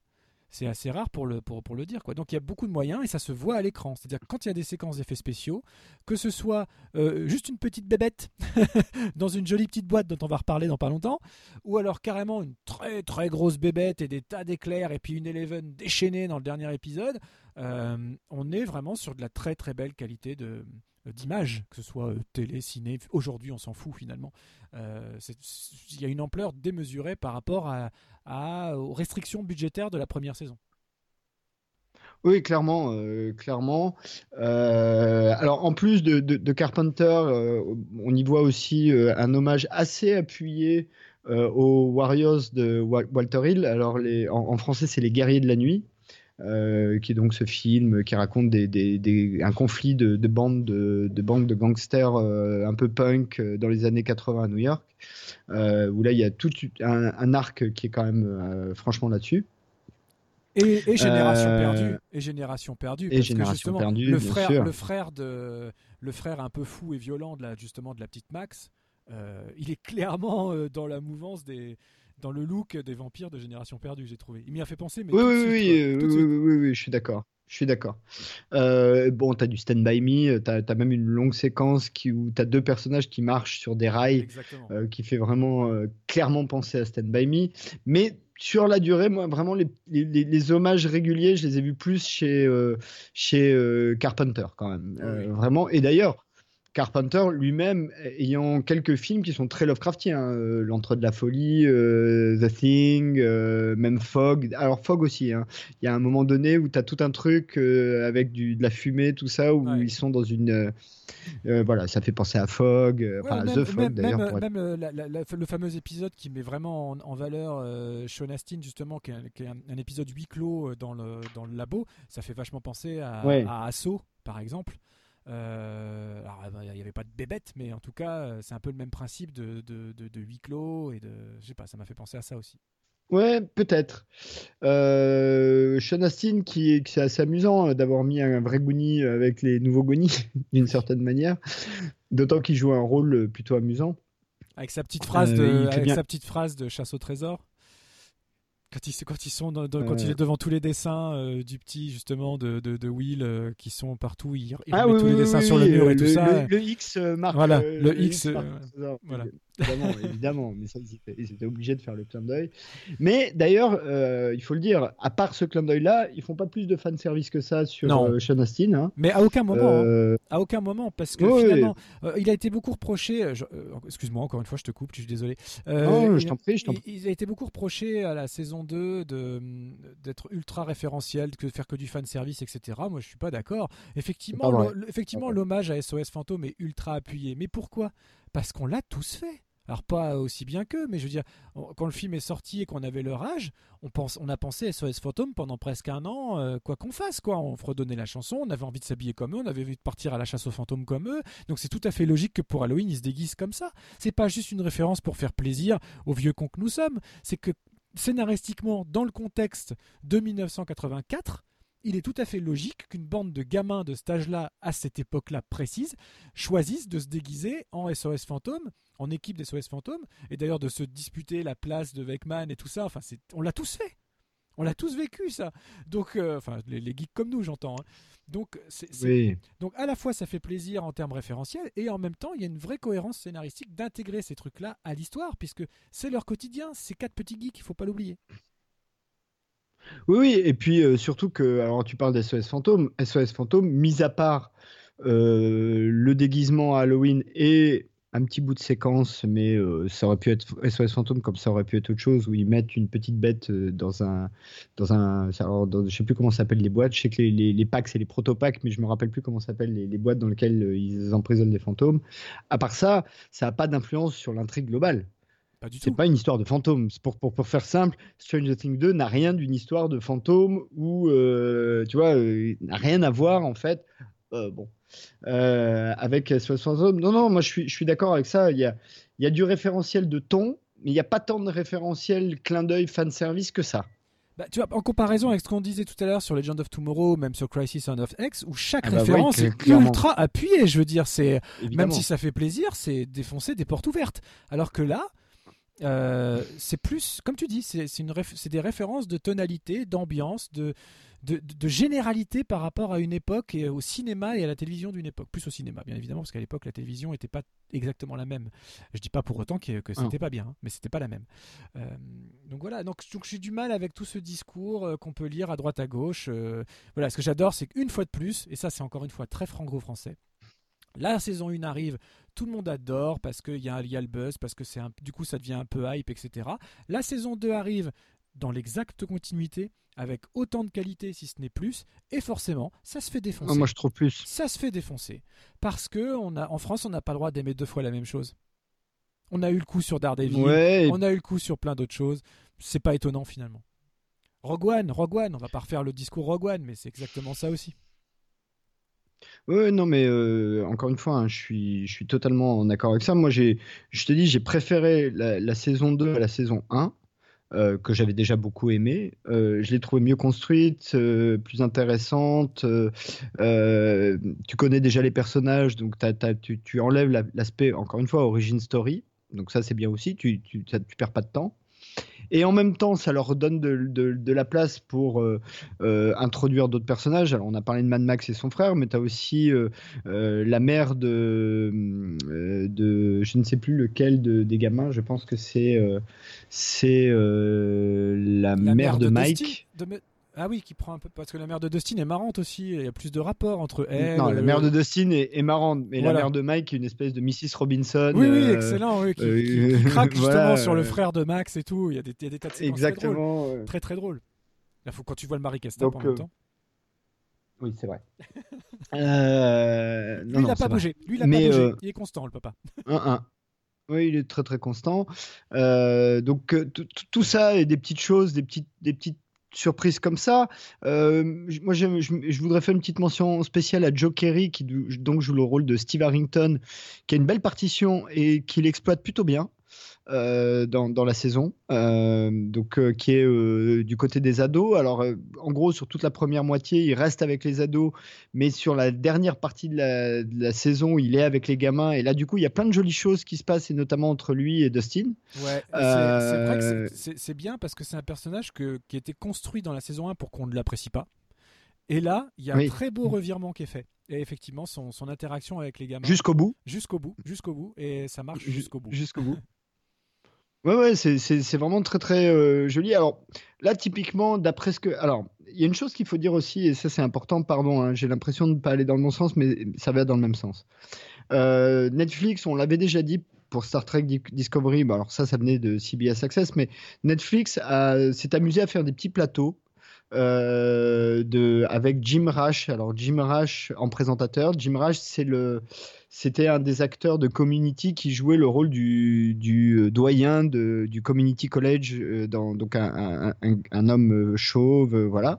Donc qui fait le présentateur et qui fait des, des- en, en format talk show, des tables rondes. Et il y en a un après chaque épisode. Enfin, il y en a non, peut-être pas après chaque épisode, mais il y a une série d'émissions comme ça où euh, les, Duff- les, les frères Duffer, euh, les membres du cast, euh, enfin, viennent parler de la série et viennent parler de ce qui se passe dans la série.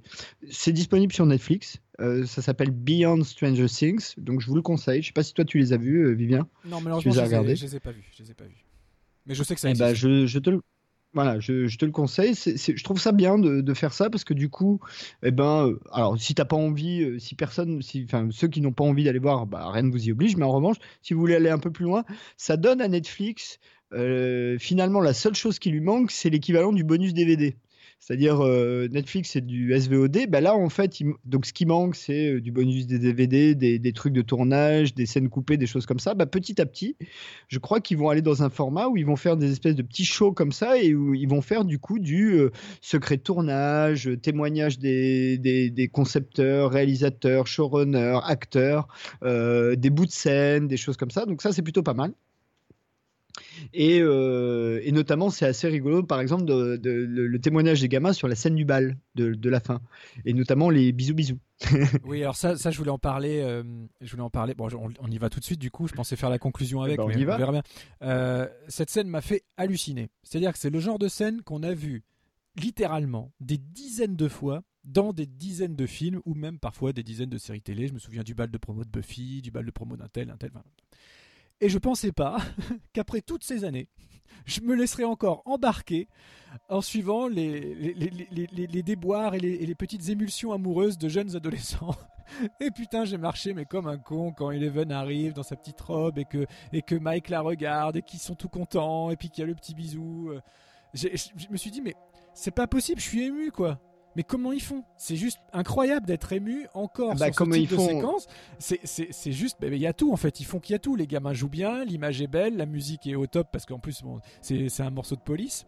Euh, donc ça, je sais pas. Enfin voilà, j'ai marché à fond et encore mon cœur d'artichaut ou de midinette, appelez-le comme vous voulez, euh, a encore fondu euh, pour cette pour, pour, pour cette histoire d'amour que je trouve si pure et, et si et si belle. Mais comment ils font en, plus, euh, la réponse euh, à ta question est dans le premier commentaire que tu as fait sur Mike, c'est que dans, la, s- la- dans Stranger Things 1, c'est une euh, relation qui se construit euh, sur le la relation entre les deux personnages. Là, dans Stranger Things 2, c'est une relation qui se construit sur l'absence Exactement. et le manque. Oui. Et quand ce manque et cette absence du coup est comblé, d'un seul coup, ça, il y a un truc qui manque, qui monte. Et c'est d'ailleurs le, c'est pas le premier moment où ils se retrouvent. Ils se retrouvent un peu plus tôt dans la saison, mais assez rapidement parce que c'est en pleine crise. Mais c'est le vrai premier moment qu'ils ont ensemble depuis le début de la série, de la saison, pardon, sachant que dans le- dès le début de la saison, on nous fait bien comprendre qu'il y a une relation intime entre les deux, même, euh, enfin, même après. euh, c'était, c'est un an après, je crois. hein, oui, ça c'est se un an passe après. pas oui. loin. Ah oui. C'est un an après, donc même un an après. Enfin, euh, oui, oui, puisqu'il y a le nombre de jours. Oui. Et exact, il y a le, nombre de jours. Donc c'est même un peu plus d'un an après. Euh, donc euh, c'est pour ça que ça marche. Euh, c'est parce que c'est une relation qui se construit sur l'absence, avec des personnages qu'on connaît déjà, euh, avec cette absence qui est vraiment construite euh, et, et, qui détruit Mike d'ailleurs. C'est ce qui est intéressant, c'est que cette absence euh, le, le, détruit. Alors le détruit, il devient pas alcoolique ou drogué, hein, il a 13 ans, mais mais faut, faut, pas déconner non plus. Mais il sèche des cours, il a pas des bonnes notes, enfin l'équivalent 13 ans de, du gros chagrin amoureux quoi. voilà du gros chagrin amoureux quand tu penses que probablement la personne que tu aimes est, est, disparue à tout jamais. Euh, à minima dans une dimension parallèle inaccessible, ce qui est, à peu près l'équivalent d'être mort. Euh, donc bon, euh, ça, j'ai trouvé ça plutôt pas mal. Et j'ai bien aimé aussi, je dois dire, le retournement du scientifique. J'ai trouvé ça intelligent, où quand tu le vois au début, tu, tu te dis tout de suite que c'est un gros pourri, et en fait non. Ça, ça, ça m'a beaucoup plu aussi, surtout en comparaison avec euh, ce qu'avait proposé notre, avec, notre euh, ami Mathieu Modine, qui finalement est de retour. Hein. Il est de retour pas longtemps. Oui, oui, alors il a une scène. il a une scène. scène. Mais bon, euh, et tu sens que même là, il sait toujours pas ce qu'il fait là, mais bon, c'est rigolo. Euh, j'ai pensé à toi tellement fort quand j'ai vu la scène. Je fais Ah, ouais, notre copain, sûr. il est revenu. Il, voilà, il, il, a, il a repris non. un tout petit chèque à un moment donné, mais bon, c'était. Des fois, des fois, c'est un peu la déception de rencontrer les gens. Alors, pas pour le rencontrer, parce qu'on était très content de rencontrer Mathieu Modine, hein, mais sa réflexion sur ce qu'était Stranger Things, c'est-à-dire que le mec, il l'a vécu de l'intérieur, il a rien compris. C'est quand même. Mais il n'a pas compris ce qu'il foutait. il a pas compris ce qu'il foutait là, et ce qu'était le concept, et ce qu'étaient les gens impliqués, et pourquoi il le faisait, etc. Et il a même été assez critique envers ça, et je. Ça, ça là-dessus, c'était une déception, quoi. Donc, je suis pas étonné qu'il ait pas re, re, rempli les plus que ça, mais euh, en même temps, oui, donc, pour juste répondre à ta question, oui, j'étais tout à fait d'accord sur le, la réinterprétation du corps scientifique au long, tout au long de la saison, c'était intéressant. Après, sur l'absence d'Eleven, je me suis vraiment posé la question si côté coulisses, il s'était pas passé des choses. Est-ce qu'ils n'avaient pas préféré séparer volontairement les gamins? On ne sait pas ce qui s'est passé pendant le tournage. Quand voilà, il tourne avec des gamins de 12 ans, elle, elle est un tout petit peu plus âgée, je crois. Est-ce qu'il n'y a pas eu des tensions d'un côté ou de l'autre, des égaux qui ont commencé à gonfler aussi, ça certainement, parce que quand on la voit euh, parader euh, sur, euh, sur les différents plateaux télé, je l'ai vu chez Jimmy Fallon faire un rap, etc. Machin, tu sens qu'il y a une espèce de grosse tarification qui se fait, qui est jamais très saine et jamais très bonne à ces âges-là. Faut dire ce qui est.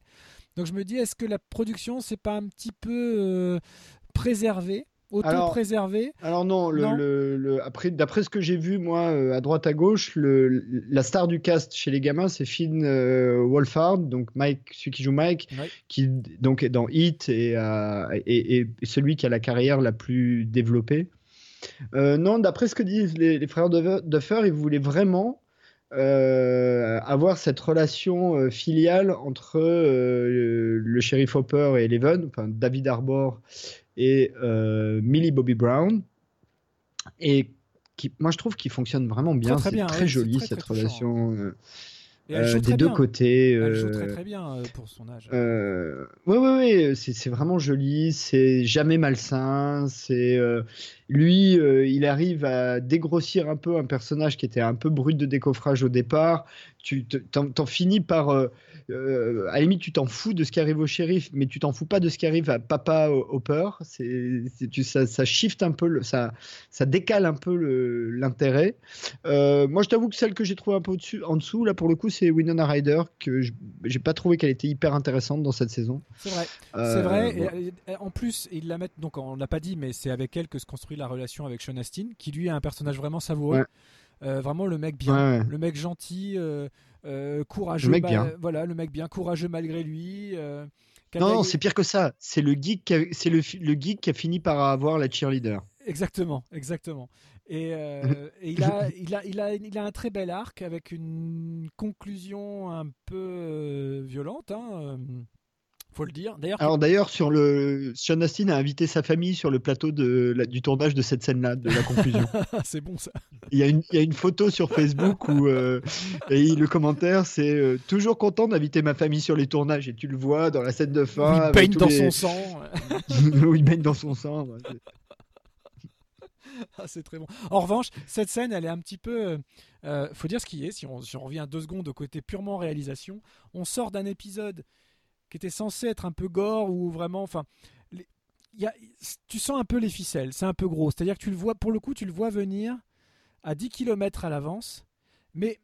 Alors, il y a beaucoup de gens qui s'en sont plaints. Moi, je m'en plains pas parce que ça aussi, c'est très années 80 où quand on était sur le point de, de perdre un personnage important, euh, les scénaristes ou le réal aimaient bien te prévenir. Ils aimaient bien faire monter la sauce, ils aimaient bien grossir l'ampleur de la perte que tu te préparais à vivre, quoi. Et on retrouve ça à travers la mort du personnage de Sean Austin. Mais euh, il y a une incohérence en termes de comportement des bêtes. Parce que depuis le début, euh, y a- en fait, il n'y a aucune raison à ce que les bêtes s'acharnent, attendent, bouffent comme ça alors qu'elles n'ont pas bouffé les autres. Tu as des dizaines de types dans les couloirs qui n'ont pas été bouffés. Donc pourquoi d'un seul coup, euh, Sean Austin lui se fait bouffer? C'est juste un, re- une- un- un ressort dramatique. Ouais. Bon, c'est pas grave parce qu'encore une fois, c'est très années 80. Il faut respecter les codes des années 80. Et donc, euh, voilà. Mais c'est juste euh, le côté euh, montage de sauce. Enfin, tu, tu le sais un quart d'heure avant qu'il va y passer. Concrètement, c'est même pas du spoil d'en parler parce que c'est tellement évident qu'il va mourir en, en les protégeant. C'est le, voilà, le petit gros qui finit en acte héroïque total. quoi. C'est c'est un vrai Goonie. C'est ça. Mais euh, bon, y a, de toute façon, il n'y a pas de, il y a rien de parfait. hein. Euh, bon, voilà. euh, moi, par exemple, le look euh, Dark Eleven à la Trinity dans Matrix. Je suis pas fan non plus. hein. Je suis pas, je suis pas hyper fan. Ça me plaît pas beaucoup. J'ai adoré, j'ai adoré la scène euh, où ils sont, les gamins sont, sont enfermés dans le bus scolaire, dans une espèce de décharge là, et où tu as les bêtes qui arrivent. Ils en attendent qu'une et t'en t'en as Ouais. plusieurs qui arrivent. Il y a une très bonne mise en, il y a une très bonne mise en image, une très bonne montée euh, d'intensité, une très bonne tension et une très bonne musique encore une fois euh, par dessus, très Carpenter pour le coup aussi. Beaucoup plus encore que l'année précédente, oui. aussi au niveau de la Oui, musique. Alors, en revanche, ce qui, à mon sens, fonctionne moins bien, et tu l'as un petit peu dit, c'est effectivement les gamins entre eux, où tu sens moins la cohérence, moins la cohésion. Alors, celui qui s'en sort le mieux, c'est euh, Gaten euh, Matarazzo, Ah ouais, donc celui qui joue il- Dustin, leur la qui hein. explose l'écran, euh, qui, leur, qui, qui explose l'écran littéralement. Euh, bon, c'est assez drôle parce que au départ, il commence un peu comme un choco et il finit plutôt comme comme un comment il s'appelait d'ailleurs Sean Astin dans les Goonies. Mickey. comme un Mickey. Euh, il finit un peu comme un Mickey. euh, bon, c'est assez amusant. Euh, et dans ce cas-là, Tu verras que tu verras que lui aussi l'année prochaine il arrivera à choper la cheerleader. Non, mais c'est ça. Et, et dans ce cas-là, Joe Kerry, donc Steve Harrington, serait le grand frère, et on est vraiment là-dedans. Euh, et, et du coup, euh, les autres payent un peu ça. C'est-à-dire que, euh, bah, du coup, euh, euh, tu as Caleb McLaughlin qui a une partition, hein, mais qui du coup est un peu secondaire, euh, qui a une partition avec euh, Mad Max, euh, mais qui du coup est un petit peu secondaire. Alors Mad Max, c'est Sadie Sink. Euh, il faut les citer, hein, les gamins, parce qu'ils vont sans doute faire des jolies carrières. Euh, et pareil chez les ados, euh, du coup, Nancy. euh, alors au début, tu penses qu'il va y avoir une partition intéressante suite à la mort de Barb, tout ça, et puis en fait, c'est finalement assez abandonné. Et puis, euh, alors elle, pour le coup, euh, elle se fait voler la vedette par Joe Kerry, donc Steve Harrington, qui, euh, qui tire le meilleur parti de son personnage pour vraiment faire un personnage auquel tu t'attaches et que tu n'as pas envie de voir partir, quoi. Exactement. Mais elle, elle a quand même une très chouette séquence quand ils sont euh, euh, chez le journaliste là, euh, qui, est- qui est- qui est tout caché, machin, Alors, qui les fait boire. Brett euh, Gelman, un acteur Voilà. que j'aime beaucoup en Ouais, plus, euh, alias Et- Murray Bowman. est très très bon. Cette, cette scène est très très bonne. Et surtout le lendemain matin. Et La voilà. séquence du lendemain matin, elle est drôle. C'est très très bon. Très très très bon. Elle est assez drôle. Non, mais il y a une belle séquence. De, la, alors, la, la séquence où ils sont tous les deux, chacun de leur côté. C'est très années 80, ça aussi. hein. On l'a vu euh, dix fois, hein, le côté euh, est-ce que je vais frapper à la porte, j'y vais pas, et puis finalement on y va, enfin ce genre de truc. Mais effectivement, ça marche assez bien. Et puis les, les deux personnages euh, ont, ont les valeurs pour. Euh, alors lui aussi tire plutôt bien son épingle du jeu. Je l'ai pas cité. il faut que je retrouve son nom. C'est Charlie Eaton. C'est Jonathan Byers. Charlie Eaton. Ouais, Charlie Eaton. Voilà. Bientôt Euh, dans les qui nouveaux tire mutants. plutôt bien- Voilà, qui tire plutôt bien euh, son épingle du jeu, euh, qui est un, un personnage qui devient plus intéressant que l'espèce de d'autiste de, de la première saison. Ça, il faut aussi le noter. Euh, que dire d'autre sur euh, ce- C'est très apocalyptique hein, quand même. Stranger Things 2. Ce qui est, ce qui est à la fois, ce qui est, ce qui est génial, c'est que euh, la fin, à la fois, c'est un vrai final avec l'ampleur d'un gros final, comme tu dis, apocalyptique, euh, et en même temps, tu as une ouverture sur euh, Stranger Things 3 qui s'annonce encore plus apocalyptique. donc, ouais. donc c'est c'est la politique de la surenchère. Encore une fois, on est en plein cœur de la- des références aux années 80. Euh, moi, j'avoue que j'espère, ma- ma- malgré tout l'amour que j'ai pour la série, j'espère qu'ils vont s'arrêter avec Stranger Things 3, parce que les années 80, c'était aussi le bon temps des trilogies.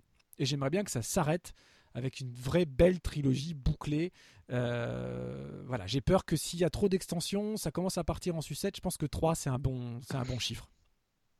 Bon, le seul problème, c'est que euh, chez Netflix, c'est quand même une série, euh, une série tête de pont. Je pense que ça fait partie des séries qui leur rapportent des abonnés. Donc, je suis pas sûr qu'ils soient prêts à s'arrêter. Eh oui, bon, après, si, après on, a vu des, on a vu des numéros 4 et plus euh, être très bons aussi, hein, mais euh, voilà, juste petite méfiance. Je me dis qu'il y a toutes les, ils ont toutes les cartes en main pour faire une très très belle trilogie, donc euh, j'espère qu'ils gâcheront pas le truc. Et puis des fois, aller trop loin, ça peut, ça peut porter préjudice, donc j'espère pas. Puis les gamins grandissent aussi, donc au bout d'un moment, on va perdre, on va perdre ce côté teen sympathique on va avoir, on va, ça va commencer à se voir qu'on est devant des ados starifiés, qui du coup, avec tout ce que ça peut impliquer.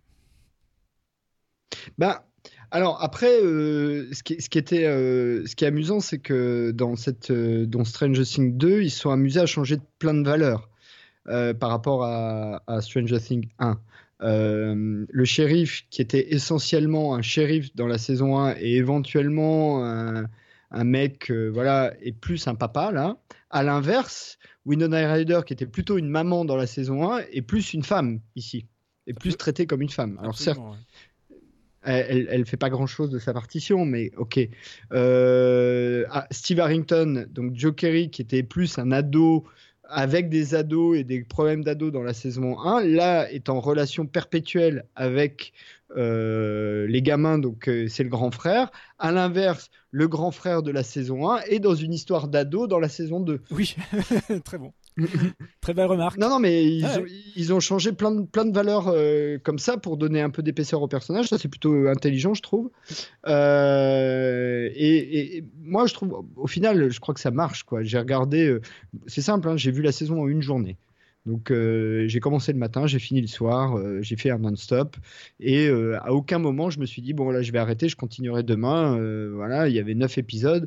Alors, on disait qu'il y avait beaucoup plus d'épisodes. Non, il y a juste un épisode de plus par rapport à Stranger Things 1. Euh, et c'est pas mal parce que du coup, tu es dans la bonne durée. Moi, je trouve que c'est bien comme ça. Surtout si nous en faisons un tous les ans. Oui, c'est très bien. Il n'y a pas besoin euh, d'aller plus loin. Il y a suffisamment d'offres pour aller plus loin. Euh, mais euh, bah, tu es attaché à ces personnages, cette petite ville, euh, tu te sens un peu à la maison. Et c'est vrai que bah, nous, euh, notre génération, ça nous parle parce que on a été ces gamins d'une certaine manière. hein. Euh, moi, j'avais à l'âge, octobre, euh, pour être, c'est simple, hein, octobre 84, je venais de fêter 10 ans. Donc j'ai grosso modo l'âge des gamins à un ou deux ans près, quoi. Pareil, on est de la même année, Euh, donc, euh. Voilà. Oui, on est de la même année. Euh, donc moi, ça me parle, c'est-à-dire que je retrouve, je retrouve une partie de mon enfance. Mais je pense que c'est fait d'une façon, si tu regardes bien, c'est quand même très moderne dans la façon dont c'est tourné, dans les effets spéciaux, dans- et du coup dans les cadrages, parce que ce qu'on, il faut le répéter dans cette émission, c'est qu'il y a beaucoup de cadrages dans les années 80 qui sont dus au fait que techniquement, il y a des choses qu'on pouvait pas montrer. Oui. Euh, et qui aujourd'hui on peut. Donc du coup il y a des cadrages dans Stranger Things qu'on voit dans Stranger Things qui auraient été de toute façon impossibles à l'époque où c'est censé se passer. Et je dis ça notamment pour ceux qui crient euh, euh, au crime à la nostalgie. euh, bah non, en termes de mise en scène, la mise en scène de Stranger Things 2 n'aurait de toute façon pas été possible en l'état en 1984 à l'époque. Donc c'est une série qui, dans sa mise en scène, est résolument moderne. Et il y a plein de choses qu'on fait faire aux personnages, qu'on fait dire aux personnages et qu'on montre, qu'on n'aurait jamais montré à l'époque. À l'inverse, il y a des choses qu'on ne montre pas, qu'on aurait sans doute montré à l'époque. Oui, ça on l'avait très bien Euh, expliqué quand on avait fait notre première émission. euh, voilà, le, le rapport aux ados, le rapport aux adultes qui est pas du tout les mêmes que ce qui se faisait à l'époque, etc. Euh, Tout ça, c'est tout aussi vrai sur la saison 2. Tout aussi vrai. Euh, Sean Astin et Winona Ryder, on les aurait vus à poil dans un lit à un moment donné dans les années 80. Obligés. Probable en contre-jour peut-être, avec des, néons bleus, j'en sais rien, mais on les aurait vus. Alors Euh, non, parce que dans les années 80, on n'aurait jamais fait jouer Winona Ryder avec euh, quelqu'un de la corpulence de Sean Astin actuel. C'est vrai, c'est vrai, c'est vrai. Non, mais tu vois, par Non, exemple, ça aussi, sans, c'est un sans bon offense, exemple. hein, sans offense, mais clairement, euh, on n'aurait jamais eu cette relation-là à l'époque. Là, c'est volontairement Non, non, une puis, revanche euh, de. tu, tu sens la revanche. C'est-à-dire que tu sens les scénaristes euh, qui, qui ont envie de dire quelque chose à travers ça. Tu vois, le petit gros geek un peu geek puis- euh, qui se fait la cheerleader. comme tu dis, Exactement, mais j'a- j'a- j'allais Une y revanche venir, sur la vie, euh, pour pour tous les, les, les, les, plus jeunes qui nous écoutent et qui donc euh, ne sont pas euh, des ancêtres comme nous, euh, aujourd'hui c'est cool d'être geek. Dans les années 80, pas du tout. On se, sent- on se sentait Alors, très pas du seul. tout. On se sentait très seul. oui, oui. Mais alors vraiment, euh, c'était la loose, quoi. Euh, donc, euh, le- le mec cool, c'est le frère de Mad Max dans les années 80. Ouais. Euh, c'est le mec qui a la bagnole, qui a un peu, un peu bad guy, euh, qui a une coupe de cheveux improbable. euh, bon, c'est et ça, la série d'ailleurs, dans l'intrigue, le rend assez bien. Alors après, c'est vrai que nous, en tant que spectateurs, et c'est ça la vraie question qu'il faut se poser, en tant que spectateur, clairement, le, le- le frère de Mad Max, c'est le bad, bad boy, et les geeks sont les, les- les personnages auxquels on est censé s'attacher. Mais si, dans les années 80, le public aurait sans doute pas du tout réagi comme ça, euh, à part euh, les quelques geeks dont nous faisions partie euh, à l'époque, mais pas du tout, du tout, du tout. On n'aurait jamais montré une partie de jeu de rôle, on n'aurait jamais montré un manuel de Donjons et Dragons Ah non, non, dans les années non, non, 80. c'était- mal, c'était le mal. c'était C'était le mal.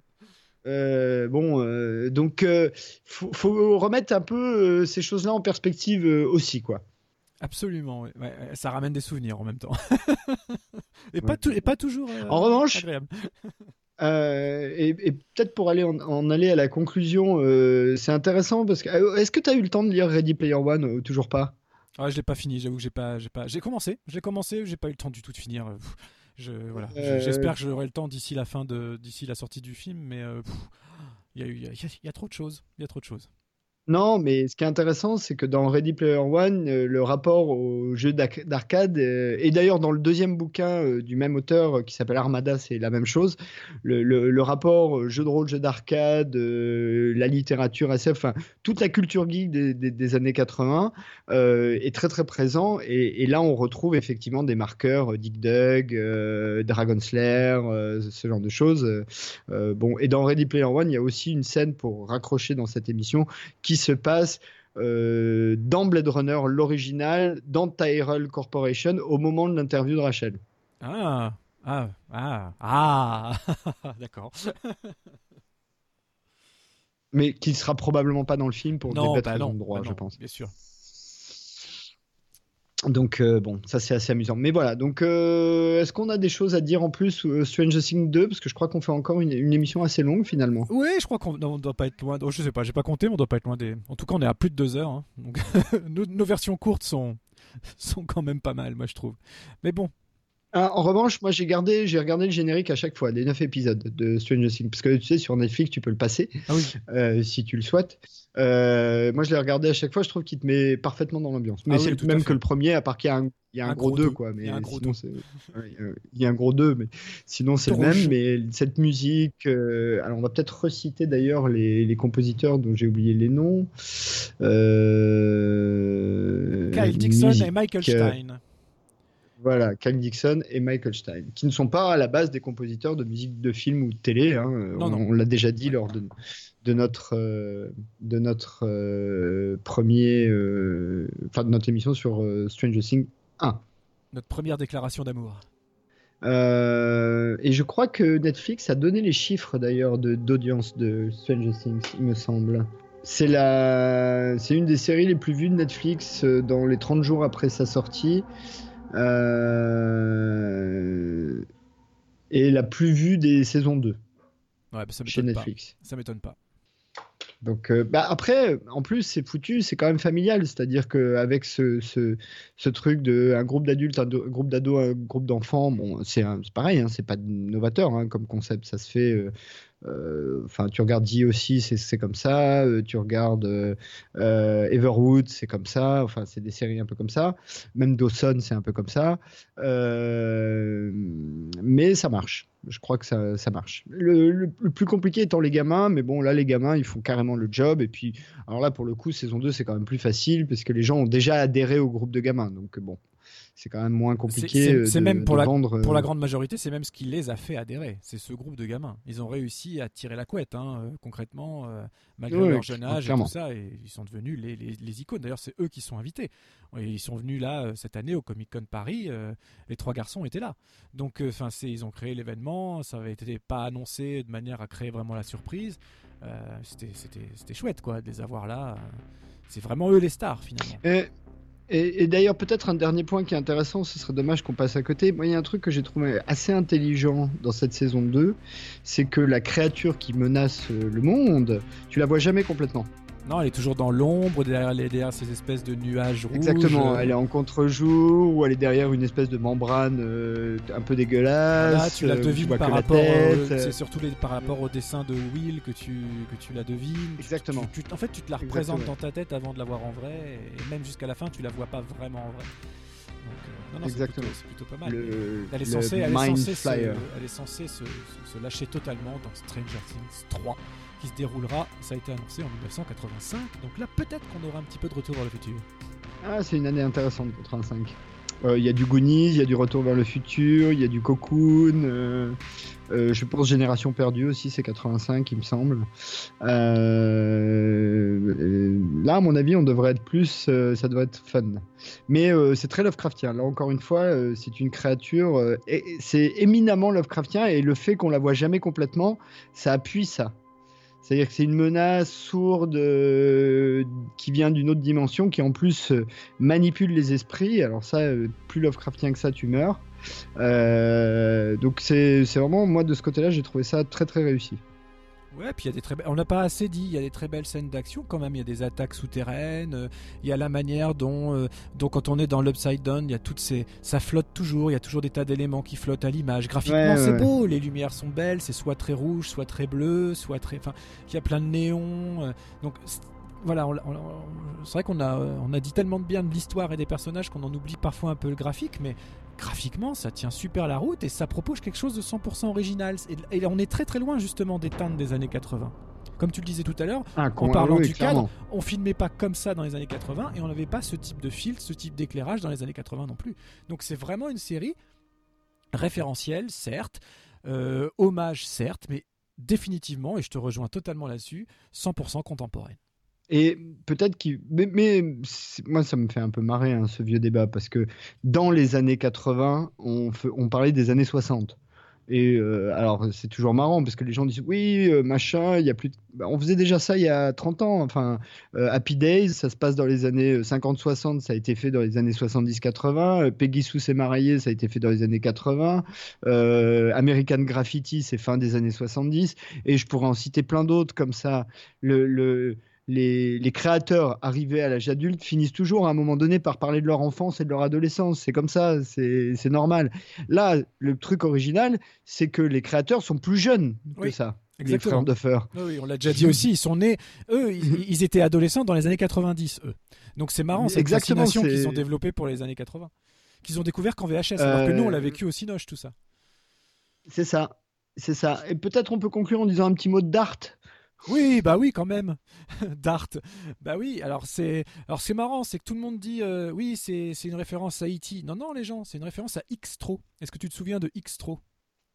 Oh oui, je me souviens de X-Tro. Voilà, c'était le- assez, assez, assez laid X-Tro quand même. hein. C'était- C'était assez laid, c'était en gros une version de E.T. un peu trashouille.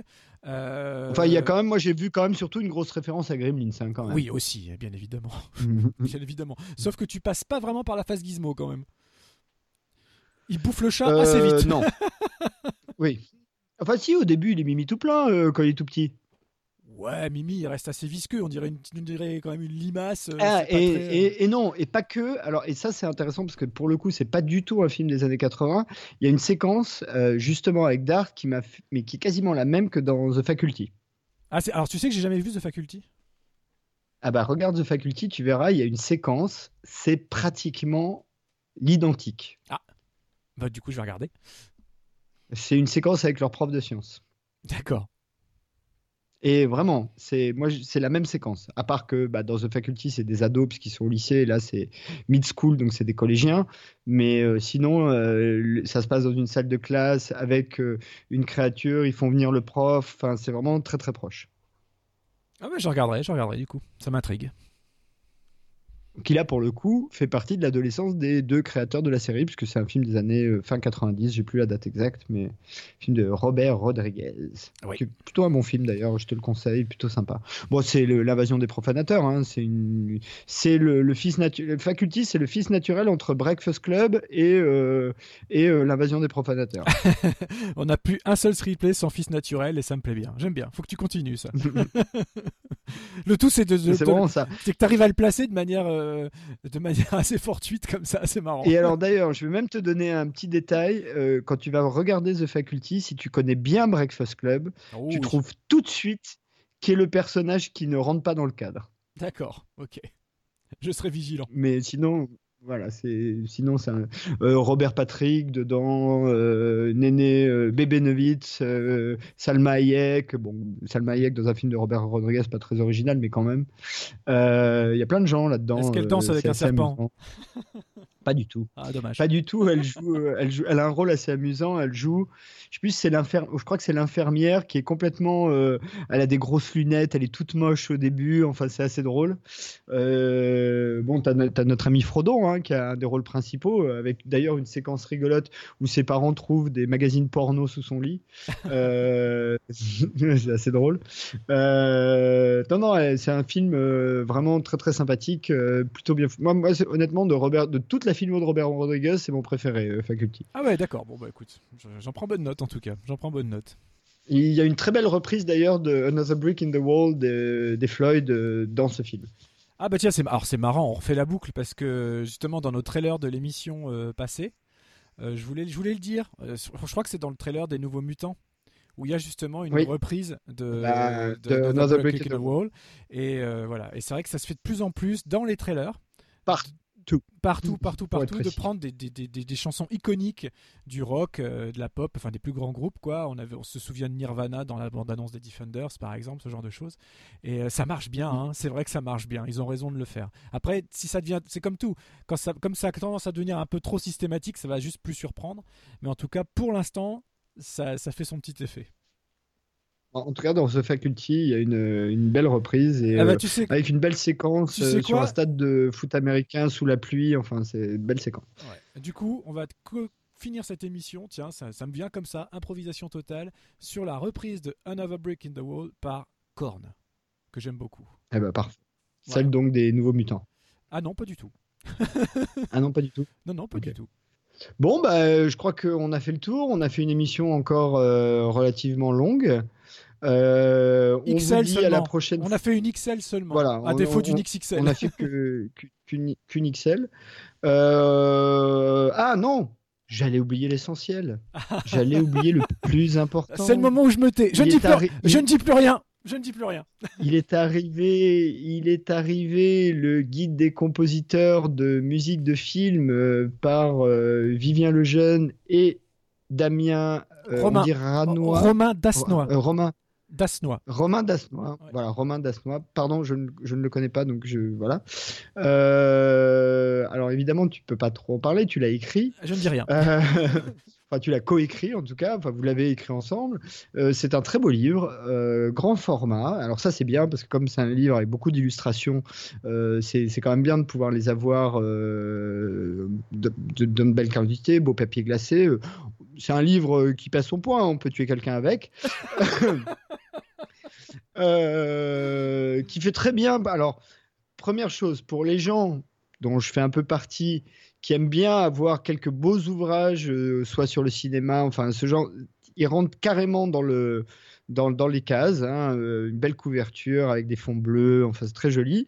Alors le contenu, bah, c'est un peu difficile de, de, de, de parler du contenu parce que finalement, on en parle souvent dans cette émission. C'est euh, à la fois euh, didactique sur tout un tas de compositeurs de musique de film, dont certains que moi je, je connaissais même pas, regroupés d'ailleurs par euh, par gang ou thème, je sais pas comment on peut dire. J'ai presque envie de dire gang plus que thème. Oui, que, c'est- un peu ça. On a, appelé, j'ai- on a voilà, appelé- on a appelé groupe- ça des catégories, mais qu'on a essayé. Ça reste un peu thématique. Euh, disons que ça joue un peu sur des sur la notion de challenger, pas challenger. Tu vois, t'as les boss, Voilà. t'as les voilà, c'est un peu cette idée-là. Donc oui, des gangs, pourquoi pas Pourquoi pas des gangs J'adopte. Voilà, par gang. euh, avec euh, des extraits d'interviews. Euh, bon, il y a le travail de fond, évidemment. Alors, je, je suis pas sûr que ça ait beaucoup d'intérêt de vous dire que vous aurez globalement la bio du compositeur, ce qu'il a fait, les œuvres marquantes, enfin ce genre de choses. C'est vraiment un très très beau livre. Les, les- les auteurs, je ne sais pas ce qu'il leur a pris. euh, non, les auteurs ne passent pas trop de temps. C'est-à-dire que c'est, ça va pas trop loin. Tu as juste le niveau d'information qu'il te faut pour avoir envie d'écouter, en fait. Je pense que c'est l'objectif. Enfin, moi, je l'ai pris comme ça. Euh, c'est, vraiment pas de la bio euh, imbitable. C'est plus euh, une bio euh, assez lisible, des anecdotes, des informations, euh, un, un petit regard un peu critique, mais assez léger. Critique au sens analytique, hein, pas au sens c'est bien ou c'est pas bien, au sens un peu analytique, mais relativement léger. C'est pas un bouquin qui c'est un bouquin qui s'adresse vraiment au grand public. C'est un bouquin pour tout le monde et c'est définitivement un bouquin que vous pouvez offrir à Noël à tout amateur de cinéma et de musique de film parce qu'il est complet, il est beau. euh, et il est euh, illustré, documenté, euh, enfin voilà. Euh, Est-ce que tu as des, détails à apporter, euh, peut-être même des anecdotes, profitons-en, euh, sur la rédaction de ce bel ouvrage Non, non, bah, en fait, ça, non, bah, ça me fait plaisir parce qu'on n'en a pas du tout parlé en off ni rien. hein, je, le dis ouvertement aux gens. Pour la petite anecdote, je n'ai même pas encore mon exemplaire à moi, donc je ne l'ai pas encore eu entre les mains. Mais bon, l'ayant conçu, je sais quand même ce qu'il y a dedans et à quoi il ressemble. Mais non, en fait, c'est ça. Le mot important. Et ça, je sais que là, tu nous fais la gentillesse de bien comprendre ce qu'est le livre en fait. Ça, c'est ça, c'est top parce que ma plus grande crainte, elle est là, c'est que le livre soit mal perçu, mal compris, surtout par les gens qui ont l'habitude, qui font un peu, qui font partie de cette profession-là ou qui gravitent autour de cette profession-là et qui se considèrent un peu comme élitistes. C'est sûr que c'est un bouquin qui risque de décevoir les universitaires, etc. J'ai déjà expliqué à trois à gauche, mais en fait, le mot clé de ce livre, c'est, ça s'appelle un guide. Le guide des compositeurs de musique de film, c'est pas un titre euh, fortuit. Il peut paraître simple comme ça, mais ça s'appelle pas le dictionnaire, ça s'appelle pas l'encyclopédie, ça, ça, ça s'appelle pas la thèse. Donc c'est un bouquin ouvertement. Et pour les gens qui nous écoutent, ils seront pas surpris euh, que ça vienne de moi. euh, grand public. Moi, je me suis toujours adressé au petit mec qui écoute des musiques de films tout seul dans sa piole ou avec ses potes dans sa piole.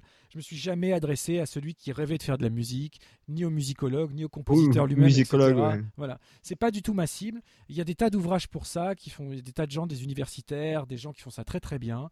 Euh, je ne suis pas musicien, je parle de gens, je parle de genre, Euh, et c'est pour ça qu'on a on- on- le gros, la première difficulté qu'on a eue, c'était justement de faire cette sélection. On- on- quand on fait ce genre de bouquin, on part du constat évident qu'on ne pourra pas parler de tout le monde. Donc, la première chose qu'on a fait avec Romain, c'est d'établir la liste. Ça a été compliqué, hein, ça nous a pris des mois hein, avant qu'on commence à écrire, à établir cette liste, les différentes catégories, se mettre Oui, d'accord que- sur l'importance à accorder aux uns aux autres, etc. Sachant que il y a, il y a des brisqueurs, il y a, il y a des gens qu'on aimerait voir dans le livre qui ne peuvent pas y être parce qu'on est limité à 250 pages, parce qu'on enfin, est limité par plein de choses. Pe- Peut-être y aura-t-il un volume de un jour, voilà. Mais donc c'est un, c'est un livre qui à la base est construit sur, sur des choix. Euh, de cœur ou pas, ou de notoriété parfois. Il est évident que euh, on peut pas. euh, par exemple, j'ai souvent crié mon amour pour un, un compositeur pas très connu comme Christopher Young. Il est évident que je pouvais pas accorder autant de place à Christopher Young, malgré tout l'amour que je lui porte, à un Hans Zimmer ou un John Williams. C'est juste, tu vois, il y a- il y, a des trucs cohérents comme ça.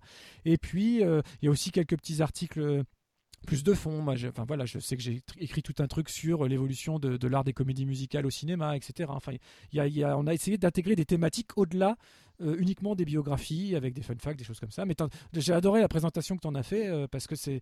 Mais bon, on se connaît, donc euh, c'est logique que tu penses ça et que tu ressentes ça.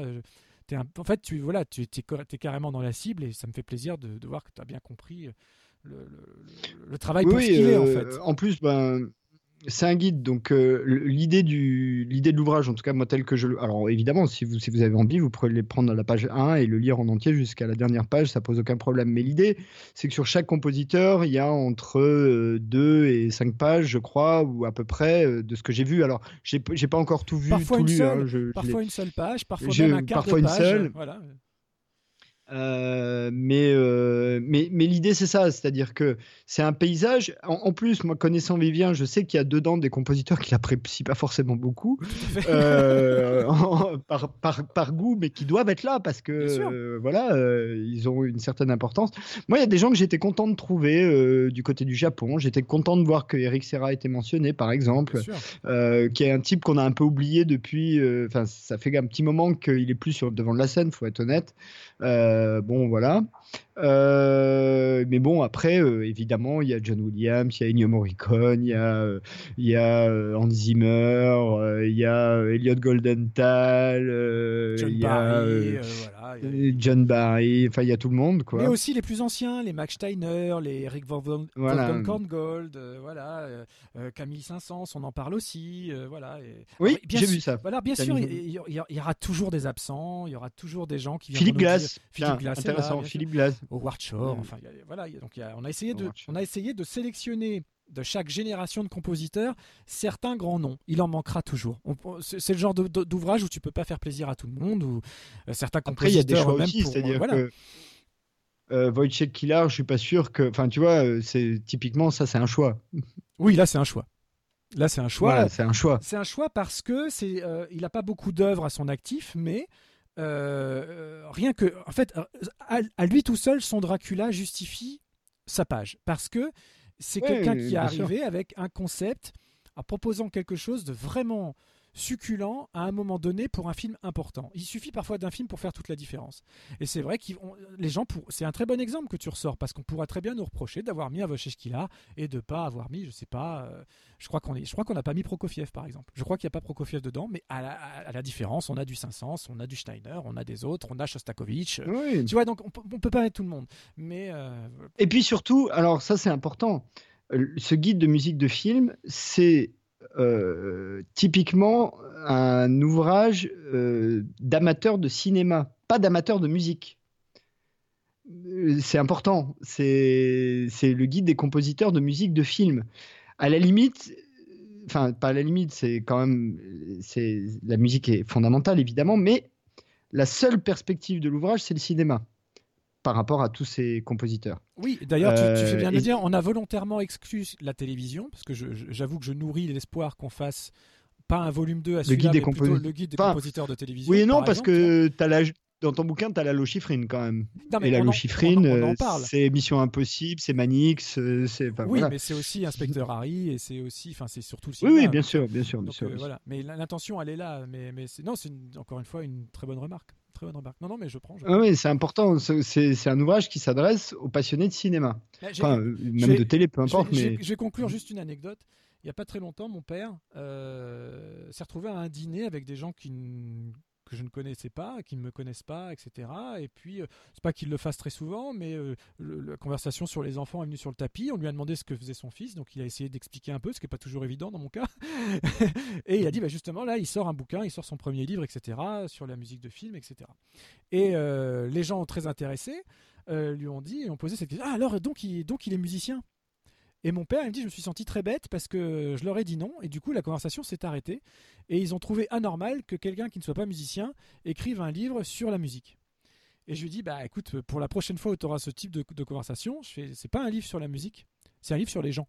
C'est un livre sur le cinéma. Et puis sur, sur le cinéma. et sur les gens. C'est des, c'est des biographies, des extraits d'interviews. euh, voilà, il n'y a, pas, euh, il y a pas besoin d'être metteur en scène pour faire des interviews de réalisateurs. Il n'y a pas besoin d'être comédien pour interviewer des comédiens. L'écriture et la recherche, c'est un métier à part en soi, même si des gens, des fois, ça peut sembler bizarre. Mais oui, ça fait 20 ans que je parle de musique en n'étant pas musicien. Voilà. Et c'est pas grave. Non, non, mais euh, non seulement c'est pas grave du tout, mais il faut, faut rappeler quand même, d'un point de vue de sérieux, hein, que tu as dirigé Cinéphonia, euh, hum, tu as dirigé la, la- la revue Cinéphonia, donc qui était consacrée à ça. Donc euh, il y a une cohérence historique dans ton parcours. J'ajoute aussi que la plus, enfin beaucoup des compositeurs mentionnés dans son livre sont des compositeurs que tu as interviewés, Oui, la- soit en personne, soit à distance. la quasi-intégralité des extraits d'interviews sont des interviews perso. Quasi. Et quand c'est pas le Ouais. cas, c'est précisé.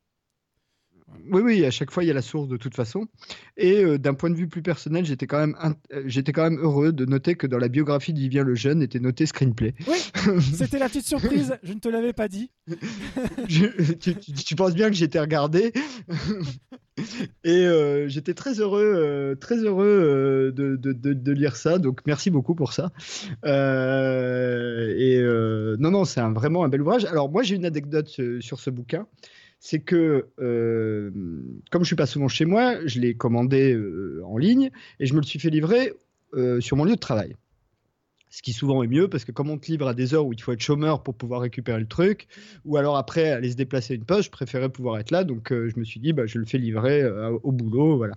Donc j'ai reçu au boulot, je l'ai ouvert au boulot et tout mon service est venu voir le bouquin. Oh. Mais pas qu'une fois. C'est-à-dire que je l'ai laissé, je l'ai reçu, je sais plus, lundi ou mardi j'avais l'intention de le ramener chez moi le soir même et au final je l'ai laissé et toute la semaine il y a des gens qui sont venus qui sont venus feuilleter le bouquin qui ont regardé qui l'ont trouvé euh, vraiment très beau. Euh, donc euh, voilà ça c'est le petit site et des gens qui sont pas du tout enfin qui sont pas excessivement cinéphiles ou euh, ou euh, mélomanes ou euh, voilà. C'est des gens juste qui ont vu un beau livre avant tout. C'est quand même un beau livre, ça c'est la première chose. Et qui à l'ouverture se ah ouais tiens ah Ennio Morricone ah John Williams et puis finalement on connaît John Williams, on va regarder la page d'après ah lui on le connaît pas mais on connaît le film ah c'est intéressant et voilà c'est c'est ça que provoque ce livre. Ah bah, ça me fait super plaisir parce que c'est vraiment comme ça qu'il a été conçu. Euh, moi, j'adore les making-of, les, beaux livres making-of, les art-of, on appelle ça. Je les collectionne, j'en ai, j'en ai, ai, plein mes étagères. Donc, c'est exactement l'effet que je voulais, c'est-à-dire un, beau livre à offrir avec des graphiques, avec des photos, que ce soit un beau voyage euh, en nostalgie et en, souvenir, pas, pas forcément qu'en nostalgie, euh, de, de, toutes les époques du cinéma confondues. Et puis voilà, tout en étant informatif, mais informatif, comme tu l'as dit, c'est pas hyper poussé, c'est précis mais pas, mais pas technique. Voilà, précis mais pas technique. Non, c'est vraiment un livre pour tout le monde. C'est, ça n'a pas de vocation à, à être, tu l'as dit toi-même, hein, c'est pas une thèse, c'est vraiment un, un, livre pour tout le monde. Mais encore une fois, ce qui est intéressant, toi, tu t'en rends pas compte parce que tu es dedans tout le temps. Mais euh, si tu sors peut-être de trois ou quatre grands compositeurs de musique de film, la plupart des gens ne connaissent pas les autres. En revanche, ils connaissent les films. C'est bien pour ça qu'on se demande si ce livre va se vendre. c'est la grande inconnue parce que est-ce que le grand public est prêt à s'engager là-dedans? Euh, C'est quand même un beau livre, il faut le dire. Il n'est pas donné non plus. Hein. C'est un petit peu moins de 40 euros, mais en gros c'est 40 euros quoi. Euh, mais on peut pas. Enfin, l'éditeur peut, peut pas faire moins vu le voilà la qualité. Euh, honnêtement, vu le, vu le bouquin, euh, c'est le genre de bouquin qui euh, normalement se vend autour des 50-60 euros facile quand c'est. non, non, la faut être honnête. C'est un livre qui est, euh, je pense, c'est l'équivalent plus ou moins d'un format A3, mais euh, en largeur, enfin, euh, pas en hauteur. Donc, c'est un assez gros livre. Il y a une couverture épaisse, cartonnée épaisse. C'est vraiment un beau bouquin, quoi. c'est pas, c'est pas cheap du tout. c'est vraiment un beau livre. C'est un livre. En fait, si vous avez dans votre entourage quelqu'un qui est amateur de cinéma, vous pouvez y aller les yeux fermés. Enfin, ouvrez-les une fois que vous avez le bouquin, sinon ça n'a pas beaucoup d'intérêt. Mais euh, vous pouvez y aller, ça, ça, peut faire que plaisir. D'autant qu'encore une fois, dedans, certes, c'est pas, c'est pas, euh, c'est ni une bio ni euh, voilà, mais il y a quand même, c'est quand même informatif. C'est-à-dire que c'est des belles synthèses. tu sais d'où ils viennent, les influences, pourquoi, comment, quel film. c'est vraiment un chouette bouquin. Donc, c'est un excellent cadeau de Noël. Ah bah écoute, je, vais, je, je, je, bois cette conclusion. je te remercie beaucoup en tout cas. Bon, bah on va conclure, conclure cette fois, hein, parce que on a fait trois heures d'émission ou pas loin. Ouais, il est temps. Euh, on se retrouve, on sait pas quand, parce qu'on a encore toujours des, des agendas. Sera, euh... Je vous le dis tout de suite, ce sera après les fêtes. Hein. On se retrouve, on se retrouve en 2018, hein. très vite, le plus on tôt se possible l'année prochaine. Voilà. Euh, mais euh, comme vous le voyez, on vous oublie pas, euh, on va faire au mieux et, et, même si on a, on a, une régularité un petit peu complexe, je pense que maintenant ceux qui nous suivent nous seront au rendez-vous, enfin je l'espère. En tout cas, merci à tous pour vos remarques, vos écoutes, vos partages euh, sur Facebook, ça nous aide beaucoup. Euh, donc mention spéciale à tous les gens qui nous aident à continuer à vivre, enfin à faire vivre cette émission, qui elle ne nous fait pas vivre du tout, hein, reprécisons-le, qu'on ne fait juste que pour le plaisir. Et ben, on se retrouve l'année prochaine et en attendant, bah, déjà bonne fête mon ami. Oui. Et... Tout pareillement. et bonjour chez vous.